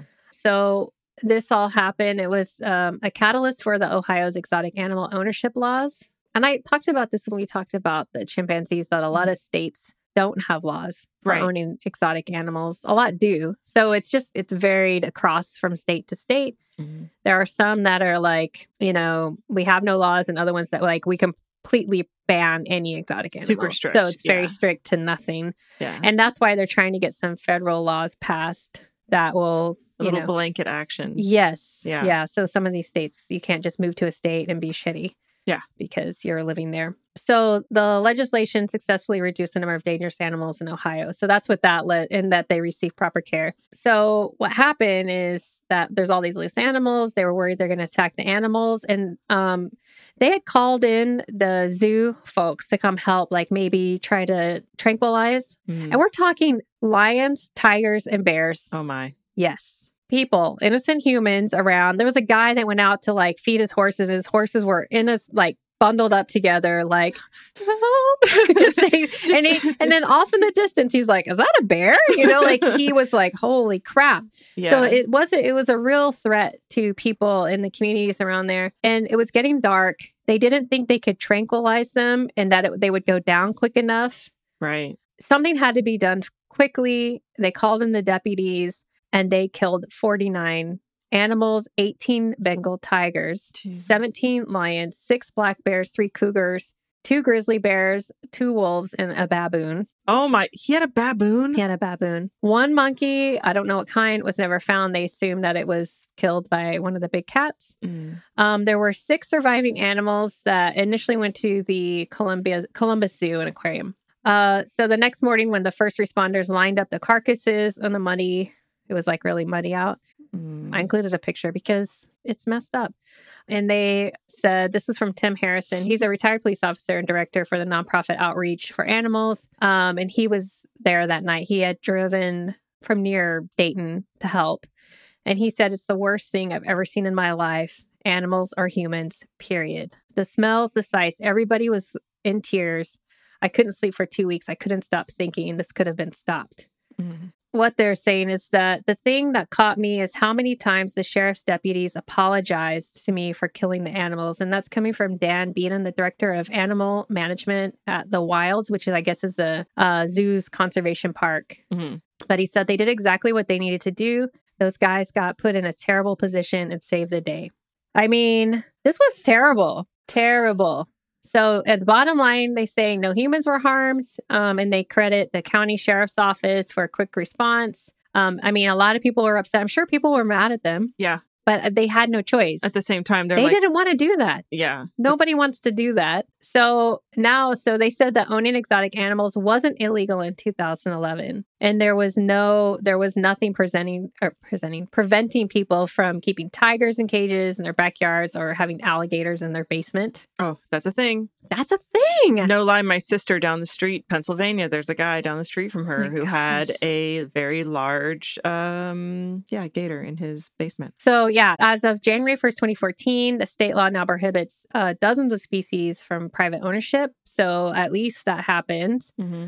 And then they said, without a doubt, they're based on principle of public safety. And I mean, that's really what it is. Has to be safe for people. And you don't know when people are going to flip out and do something, let all their animals go. And why did he have so many animals? That, that, what is going on? Uh, and you know, it's like the level of desperation he probably was feeling and he didn't know what to do. And he should not have had that many animals to oh begin my with. gosh. So many things, so many That was factors. really terrible. So uh, they say about 270 animals have passed through the state's temporary holding facility for seized animals, and uh, more than half of them have been alligators. That's a really popular exotic animal to keep. If you want to really read the story fully, Mm-hmm. Mhm. and like there's a GQ article written by Chris Heath, and it's from February of 2012. Yeah. It's long, it's detailed, but it is good. Really, really good. So if you want the full story, go there. But I had to bring this up because there's, you know, it's been building. Yeah. We're not seeing animals in circuses anymore. That's been a big change. Yeah. I feel like the big circus companies were like, we're not going to do this anymore. They're starting to shut down these private, you know, owners. like roadside these zoo things. roadside Mhm. zoos. Um, there's a lot happening, and I think if you know we keep pushing for these laws, Yeah. and you know, Well- eventually, and eventually, we need to get all these orcas and dolphins and out of these Yes. pools. That's got to happen. I know So there's a many lot of people things. working hard for that. So this uh, the wildlife animal sanctuary is in Colorado, and they're the ones that's our organization to support. But they made a statement. It's on their website, and I'm just going to read from it. They said um, they talk a little bit about the Netflix documentary Joe Exotic and how he was accused of abusing and exploiting wild animals, as well as attempting to kill one of the other facility operators. Um, so that's all they say. They're like, we're just whatever. but they so they said in December of 2017, our sanctuary was called to rescue 39 tigers and three bears from Joe Exotic's roadside zoo. Some of the 42 animals were part of an ongoing court case, uh, while others were surrendered by Joe after his husband had killed himself in a freak accident. Once Joe Exotic was convicted of numerous crimes and sent to federal prison to serve 22 years, Jeff and Lauren Lowe continue to run the zoo and breed more tigers. However, even though Joe Exotic was no longer present, the care and conditions of the animals declined rapidly under Lowe's management. Three African lion cubs that belonged to Tim Stark, that guy, Mm. were discovered in terrible condition during a USDA inspection at the GW Zoo, with one of the little lions close to death. The USDA inspector stopped the inspection process and insisted the Lowe's take the poor lioness to a vet for immediate attention. Thankfully, PETA was able to get a protective or uh, court order that granted the removal of all three lions. and our sanctuary made a special trip to Winniewood, Oklahoma to rescue them. Eventually, Jeff and Lauren lost their USDA license as well as the property through another court case. So they had to move the animals to a new location. That's the one in Thackerville. Right. Yet, lacking the proper knowledge and equipment for such a move, the Lows ended up leaving 11 wolves, three tigers, and two bears behind when they reached the end of their three month allotted time to exit the zoo. So, all 16 animals needed to be rescued and brought to our refuge in southern Colorado. And then they have a video that shows uh, their team preparing the wolves to be transported. Um, it also shows the conditions of the zoo on the final day, Oh, which would not want to see that. um, other characters like Tim Stark also ran into legal trouble after the show aired, um, with both state and state of Indiana and PETA suing Tim Stark to get all pos- possession of all of his animals. As a result, our sanctuary was called in to rescue another 14 lions, tigers, ligers, lilligers, and tilligers. what? So that's when you have like a a liger and a tiger, I think combo, and a Tilliger. lion and a liger tiger tiger Tygo uh, combo action. I had to look it up, That's a lot. uh, as well as two bears from his facility. In January of 2021, we were called in again by two separate federal agencies to go to Jeff and Lauren Lowe's fac- new facility in Thackerville, Oklahoma, to rescue uh, another 14 tigers. They're part of an ongoing case brought on by USDA and Department of Justice in May of 2021.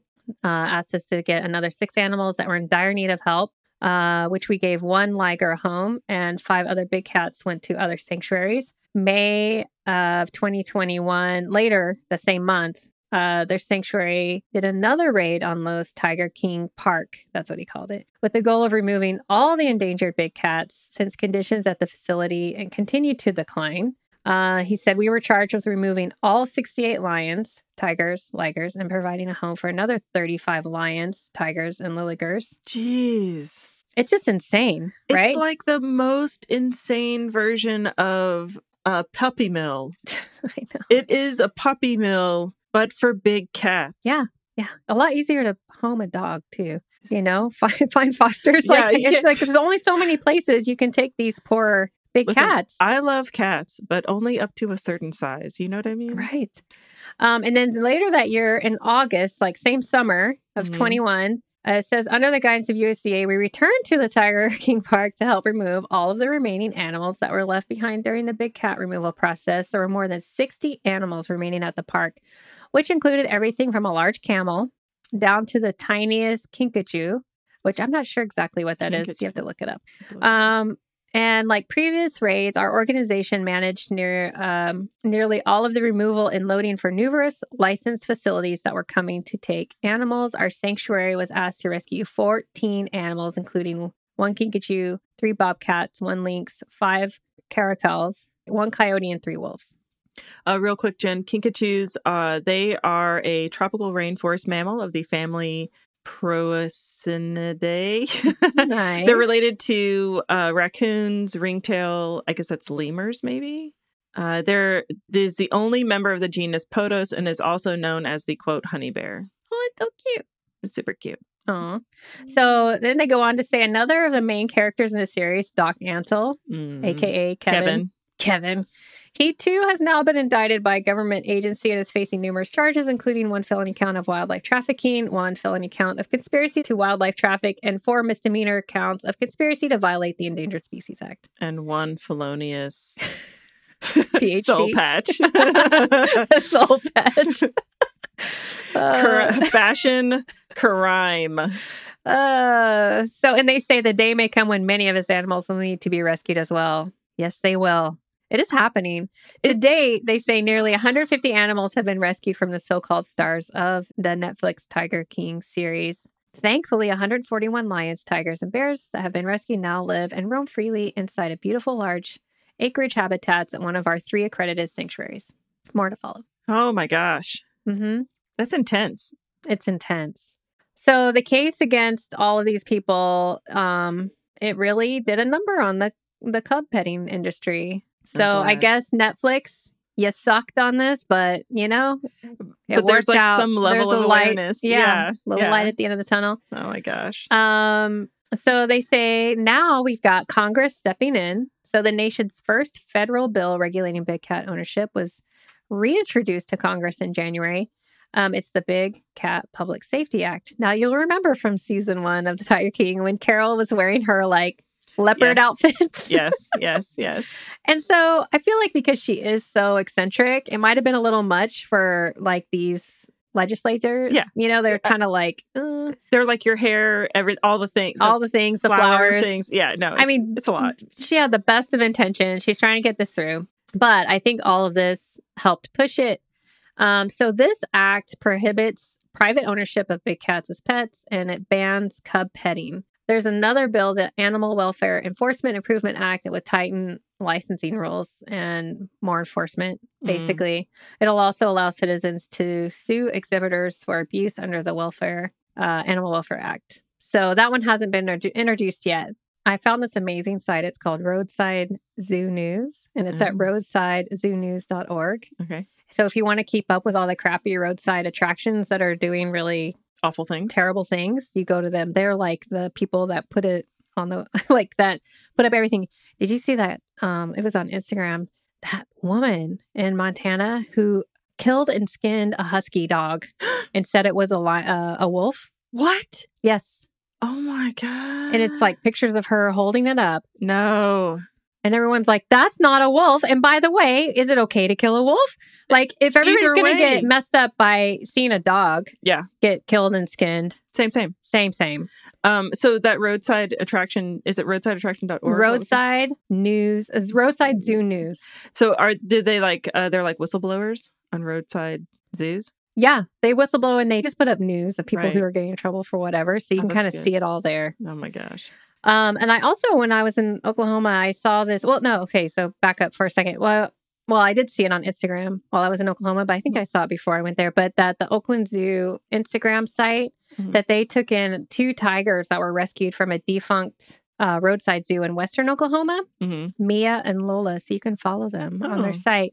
Um, they're doing much better. And I was like, what is going on here? Like, what is this? So I was talking, I was looking it up and I was asking my family, do you know anything? And they're just like, we don't do those things. So we don't know about it.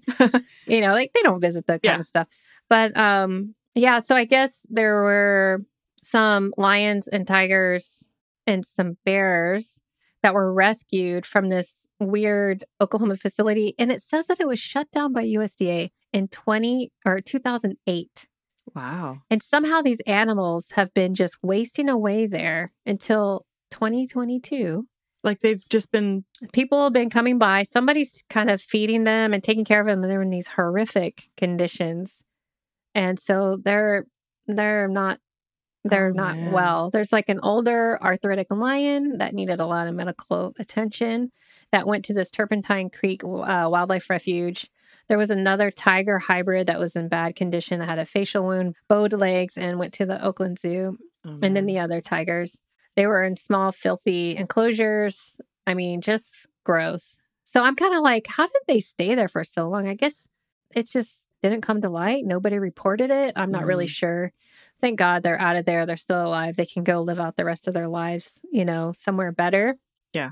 Um, I also found an article about how Tiger King is not the blackfish for big cats. And that's kind of something we talked about. There was a New York Times article that was published in April 2020 where they were saying critics say that Netflix series and its directors lost sight of the conservation and animal Mhm. welfare problems at the heart of the story of Joe Exotic. And yeah, I couldn't agree more. I mean, I think that Netflix got or the producers of that show at least got wrapped up in Joe Exotic as much as Joe Exotic was wrapped up in himself. You know what I mean? A thousand percent. he yes. definitely had that personality of like as he got bigger and people kind of saw him as this uh character he Mhm. became more and more of a caricature of himself because Yes. you see like the earlier footage of him where he seemed just like a guy who loves animals exactly. That's He's what I just an mean. animal I lover. really think that a lot of them start out start out that way. Some of them Mhm. suck probably from the beginning, oh for sure but there is something about him that you kind of feel like deep down somewhere. like he's a very a little bit naive a little bit He's- innocent i don't think he intended to end up where he ended up Yeah. he ended up where he ended up because he fell in with some real bad people. But and they It's kind his of fault, fed. and I yeah. still don't oh, like him. 100%. 100%. just throw that out there. he, he was a, an adult. He made bad decisions in his life. Yeah. Um, I'm not team free Joe Exotic no, no, by any no, means. no, I'm not team at all. free these cats. Yes. Yeah. That's that's the team everybody should be on. Thank you, Exactly. Jen. that is the team. Netflix missed out on that for sure. They I did. agree. Um, it's estimated there are around 5,000 captive tigers in the U.S. Jeez. More than approximately 3,900 remain in the wild.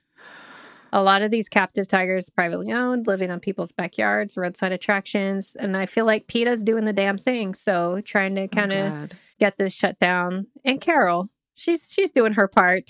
There's a lot of big cat people trying to do this. right. Um, and as there's only an estimated 6% of the U.S. captive tiger population resides in zoos and other facilities accredited by the Association of Zoos and Aquariums. Mm.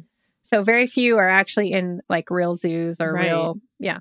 So they also go on to say that a lot of the people that were in Tiger King Mhm. said that the story was presented to them as one that would expose the problem of private big cat ownership in the country. Mm.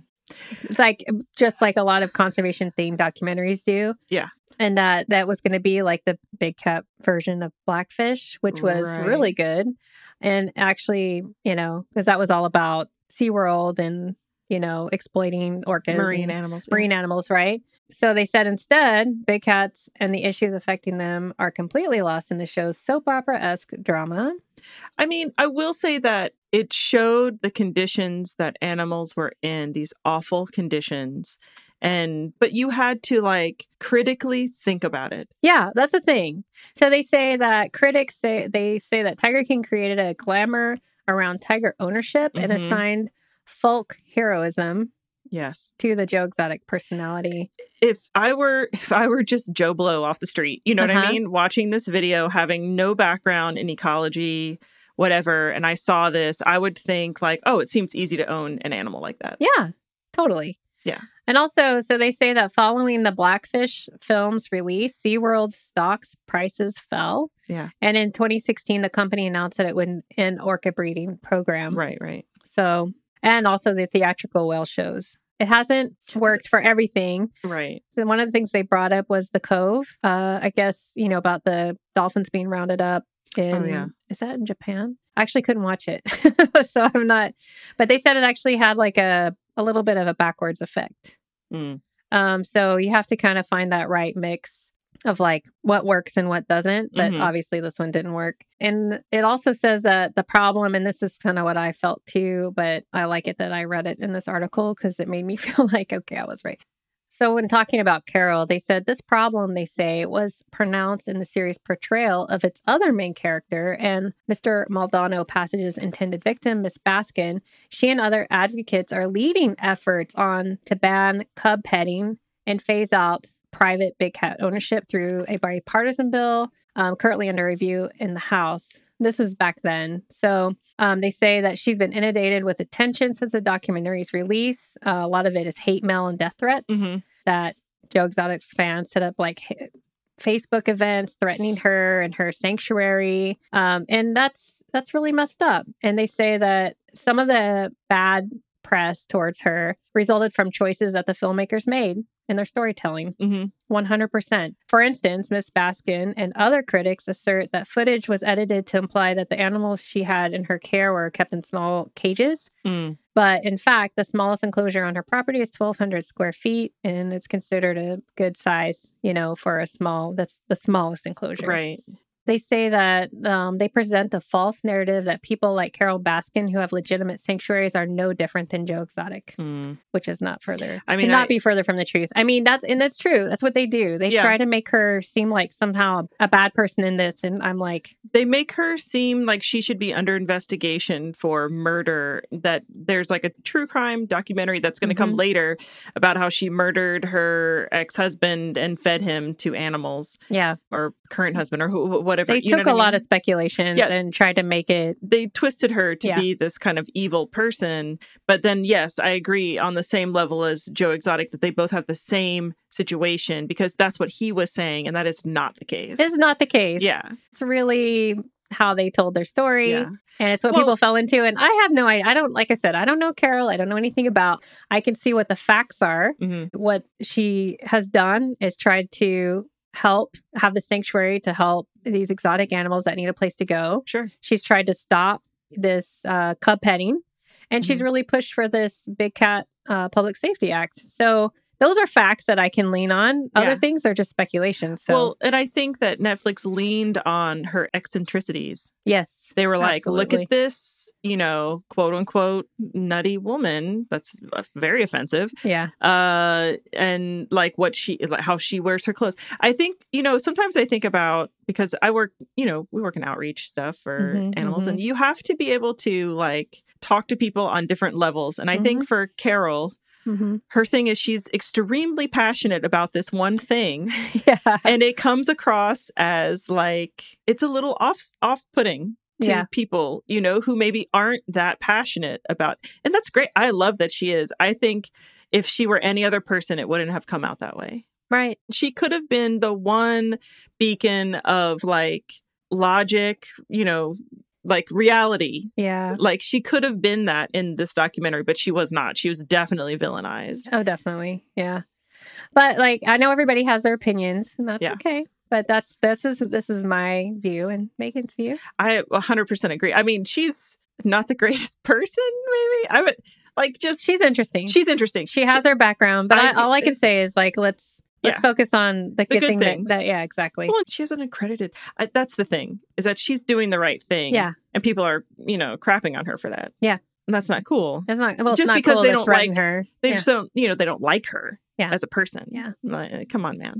so here's what you can do Yeah, let's hear it, Jen. you can go um, support that big cat public safety act so actually in july this past july it did pass through the house Mhm. which everything does Always. yeah Just but now it needs to straight get through. the senate but it does have a lot of support Oh, that's good. if you go online and you just google it you'll Mhm. find all kinds of ways through like Petitions or Yeah, you, uh, most every organization like WWF or Mhm. any of these, you can go and they have a link to it to how you can. Um, they have like you know those little letters set up that you Yeah. can just fill it in and it goes to your. senator. So Those do are that. great. Yeah. Easy peasy. Um, so we are to the organization to support. let's hear it. So of course, I've told you like five times that it's the wildlife, oh, the wild animal sanctuary. Mhm. Their mission is they say they travel across America and into foreign countries around the world to rescue animals that are suffering. Each rescued animal is rehabilitated and released into large natural habitats with others of their own kind. Their remarkable recoveries lead to a life filled with friendship, love, freedom, and joy. Oh, So currently, there are more than 20,000 lions, tigers, and bears, wolves, and other large carnivores living outside of our zoo system in America. 20,000. that's a lot. That's too many. One is too many. So it says there are no places for them to go other than a sanctuary like ours where they can be given a new life free of exploitation and abuse. There are three Mhm. locations. There's um, their main sanctuary is in Keensburg, Colorado. It's 794 acres of natural habitat. Mm.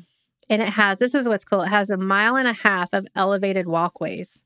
So the sanctuary was created by this guy named um, Pat Craig, and he created it in 1980. So this is one of the oldest sanctuaries. Oh, cool. So he had gone. I, you can read about his story, but he went to a zoo or some. He went someplace, and he he was really worried about what would happen to a lot of these animals hmm when they didn't have any place to go. So he kind of just created this sanctuary, writing That's cool. grants, looking for money, finding funders. And he got this big plot of land. It's um in Colorado, like a big grassland. Mm-hmm. And so yeah, he created this walkway so that you could see the animals in their natural habitat undisturbed.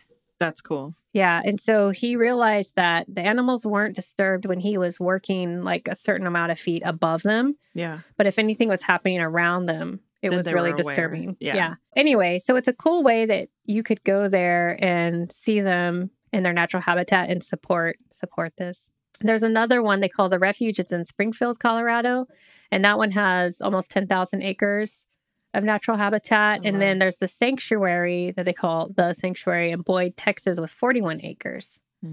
So um, they say that they rescued over a thousand animals in the 41, more than 41 year history, when they currently have over 650 living today. Wow. That's a lot. A lot of them came from this whole. Yeah. Yeah. Just, c- I mean, the addiction, those people's addiction to Mhm. breeding exotic animals. And then now there are these places that are over. I mean, that's a lot of animals. So you can go to their website and watch videos of a lot of these animals, like how where they started from and where they are now. Yeah. Um, so right now they have 70 African lions, 85 tigers, 156 black bears, and 43 grizzly bears, 37 wolves, two jaguars, 12 mountain lions, five leopards, five camels. We just talked about camels not that long ago. Nine bobcats, seven lynx, 12 coyotes, 14 fox, one raccoon, just one, That's hilarious. Yeah. I'm sorry. two ostriches, six emus, Oh, Look no. out. 51 alpacas, six horses. You know, we thank you for what you do over there. That's really cool. That's That's, the Wild tremendous. Animal Sanctuary. So, yeah, go check it out wildanimalsanctuary.org. That's very cool. Yep, I want to go there. It's, Let's- on, it's now on my bucket list. Let's go, Jen. I want to walk We're on doing- that walkway. on the suspended walkway. I will not go with you on the suspended walkway because that's really high up. Um, I will watch some things from the website. I'll video it. yeah. Oh, yeah. man. So anyway, I do want to say that there's going to be a follow-up episode to this. I'm still going to talk about tigers in my next episode, Ah, but in a whole different way. okay. um, more on the wild side. And then um, I want to see if, because I want to ask the listener, somebody recommended a book about a hunter hunting a lion that became hunted by the, oh, sorry, by the tiger, yeah. hunting the tiger, and the lion started, Hunting that ti- hunter. yeah, stalking the hunter. That's very Savo lion. It is. It is. And it's and so they recommended this book to me and I have the I I'm listening to the book, Mm-hmm. but I want to know who that was. So please, I couldn't find the message. Sometimes uh, just kind of like letting you know for our listeners, um, Yeah. when you send us um, something in Instagram, it's hard for us to find it because we can't search. Or you can't Messages. search the message Yeah. content. Yeah. So sometimes if we can't, like we're doing something, we can't write it down right then, it gets lost. Mhm. Better to send it in an email. yeah, emails are better. Definitely. Yeah. email or on agreed. our contact us form Yeah. on our website. Just saying. So if you want to write to me, us, let me know because I'll give you a shout out. If not, I'm really sorry because we get a lot of great stories from people. I try to keep track of them and It's hard. it's, it's I mean, you know, it just, Mm-hmm. we're doing a lot. I'm feeding chickens a lot. Got a I don't always lot have a- going on. I'm not always able to write it down. So anyway, Megan, Yes. Yes. Well, thank you, Jen, for that story. First Oh, of all, yes. Yes. I, now I know you got to go watch part two. Well, uh, well, and then also the other the that the- soul patch never stops. Never stops. Man, and it's just the whole thing. You're just gonna hate these people so much. I can't wait. Yeah. Anyway, um, so emergency preparedness kit, Megan. Here we are. what you got? Here we are. There are so many options. Oh, endless. endless Mm-hmm. options. Um, all right, Jen. So uh, just bringing it back to some serial killer action, how they had profilers, right? Oh yeah. and there's like a whole like list of things not just you know the the glasses that's Right, right. that's kind of anecdotal Can't- but yeah. you can't but there's like things you know like Oh, yeah. certain th- the things that happened to them when they were like younger they, abuse animals. yes and- or they yeah. hit their head when they were young or they Oh, yeah. they they did something yeah there's always something weird that's going on. ultra uber religious yeah mother. There's, ways to there's identify like things. there's things yeah, there are things to look out for Yeah. but for people who are like big cat or exotic animal abusers Uh-huh. right? We need something to help us Profile. identify them, profile them in the Yes. field. Yes. We need a field guide to sleazy exotic animal abusers. Okay, Ex- hear me out. Love it. In the middle of it, there's going to be plates, just like how you always have in a field guide. Uh huh. There's going to be identifying characteristics. Number one on the identifying characteristics is going to be a soul patch. It's definitely. and I mean, no, no disrespect to people who love their soul patch. That's cool. I Yeah. mean, I'm, I'm- sure. It's it's all it's all in how you wear it. It has to be the whole ensemble. It's going to be a combination of it's things. the whole ensemble of how you're putting yourself Yes, together. It's going to be soul patch. It's going to be, uh, you know, like leopard print um, thongs, uh, you know, and, and Crazy mullet. uh, crazy mullets. But it's a combination of those items, you know. saying you have a PhD when you dropped out Obviously in don't. ninth grade. Yes. There's a yeah, it's a it's a combination of factors. Yeah. Hiring underage uh, girls to show Marrying animals, underage- marry you, and yeah, show Yeah. animals.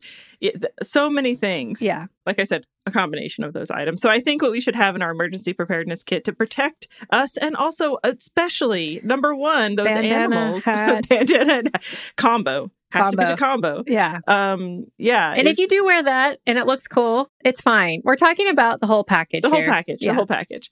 Uh, so yeah, I think if we had a field guide to identifying sleazy exotic animal abusers, that would be something very useful in our emergency. I feel like Pia preparedness could kit. pick that up. definitely. Yeah. yeah, for sure. So that na- that way, next time you watch one of these Netflix documentaries that has this, you'll right away be like, nope, nope, nope. These people are not good. Not cool. I should not support these people. Yeah.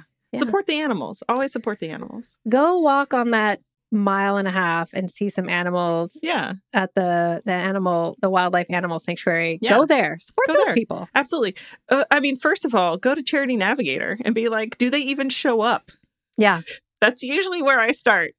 right. And Number I one gave you I place. gave you some links so you'll know which It's ones are the true. right ones, which Yeah. are the legit people. I love that roadside one that you have. Roadside um, zoo news. Yeah, and and I do remember when I was younger, we went through a roadside attraction where you could drive your vehicle through and then feed different animals items. Oh, and yeah. I remember thinking at the time, I was pretty young. I remember thinking at the time, like, wow, this is actually kind of cool because like they would come up to your car. And it wasn't until later when I learned things that I was like, that's awful. It's just as bad. It's just as bad. But Yeah. like even more dangerous because you're just in your car. Yeah. So. So- I mean, and I think some things where you can have like a good experience with animals out in the open, like farm animals that Hmm. you could feed Absolutely. and they're living their best life, you know, For and sure. you're gonna like there's there's a lot of good places And- where you, your kids can experience like a petting type situation Right. and at a legit place. Yes. But that's why you have to go to that Global Humane- Federation of Animal Sanctuaries. agreed. And also like humane societies if you want to do volunteer work, those kinds of things. Yeah. I also will say that if you're super into wild animals and you just really want to do something with wild animals or like hold some kind of wild animal, go find a wildlife rehabilitation center, Yep. volunteer your hours, get trained in how to properly handle wildlife, Mhm. do those things. Don't just like And a rescue situation. in a rescue situation where Yeah. they're getting rehabilitated and really re-released back to the wild. yeah. There's a lot of opportunities to work with wildlife in a really positive way. Yeah, in a way that's safe for them Mhm. and also for yourself. Yeah. Anyway, thank you so much for that story, Jen. That was amazing. Yeah. Um, and yeah, I hope you guys are excited that we're back. I think we have one shout out this week to our new patron. So thank you very much, Terry. Welcome to the Nature Hello, Nerd family. Terry. Yeah. Welcome. And just so you know, we have put out we put out a new um Patreon episode last We week. did last week. Yes. And uh, you'll be able, well, by the time this comes out, it might be like a week and a half. yes. so, but um, we'll also have another one coming up shortly. We're going to have some, a bunch of bonus stuff. We're going to have some science news. all So, those fun things. I hope you enjoy that. And uh, Yes. yeah. Thanks, Megan. It's so good to see your face. I love it. I'm And- excited for uh, next week. All right. You're Gonna Die Out There is produced by us, Jen and Megan, and edited by Jonathan Pillsbury. We'd love it if you could leave us a five star iTunes review on Apple Podcasts. You can also support us by following us on Instagram or Twitter, listening and subscribing wherever you get podcasts, or becoming a patron. Check out more on our website at you'regonnadieoutthere.com, where you can see our awesome eco friendly sponsors and nature nerd artisans page.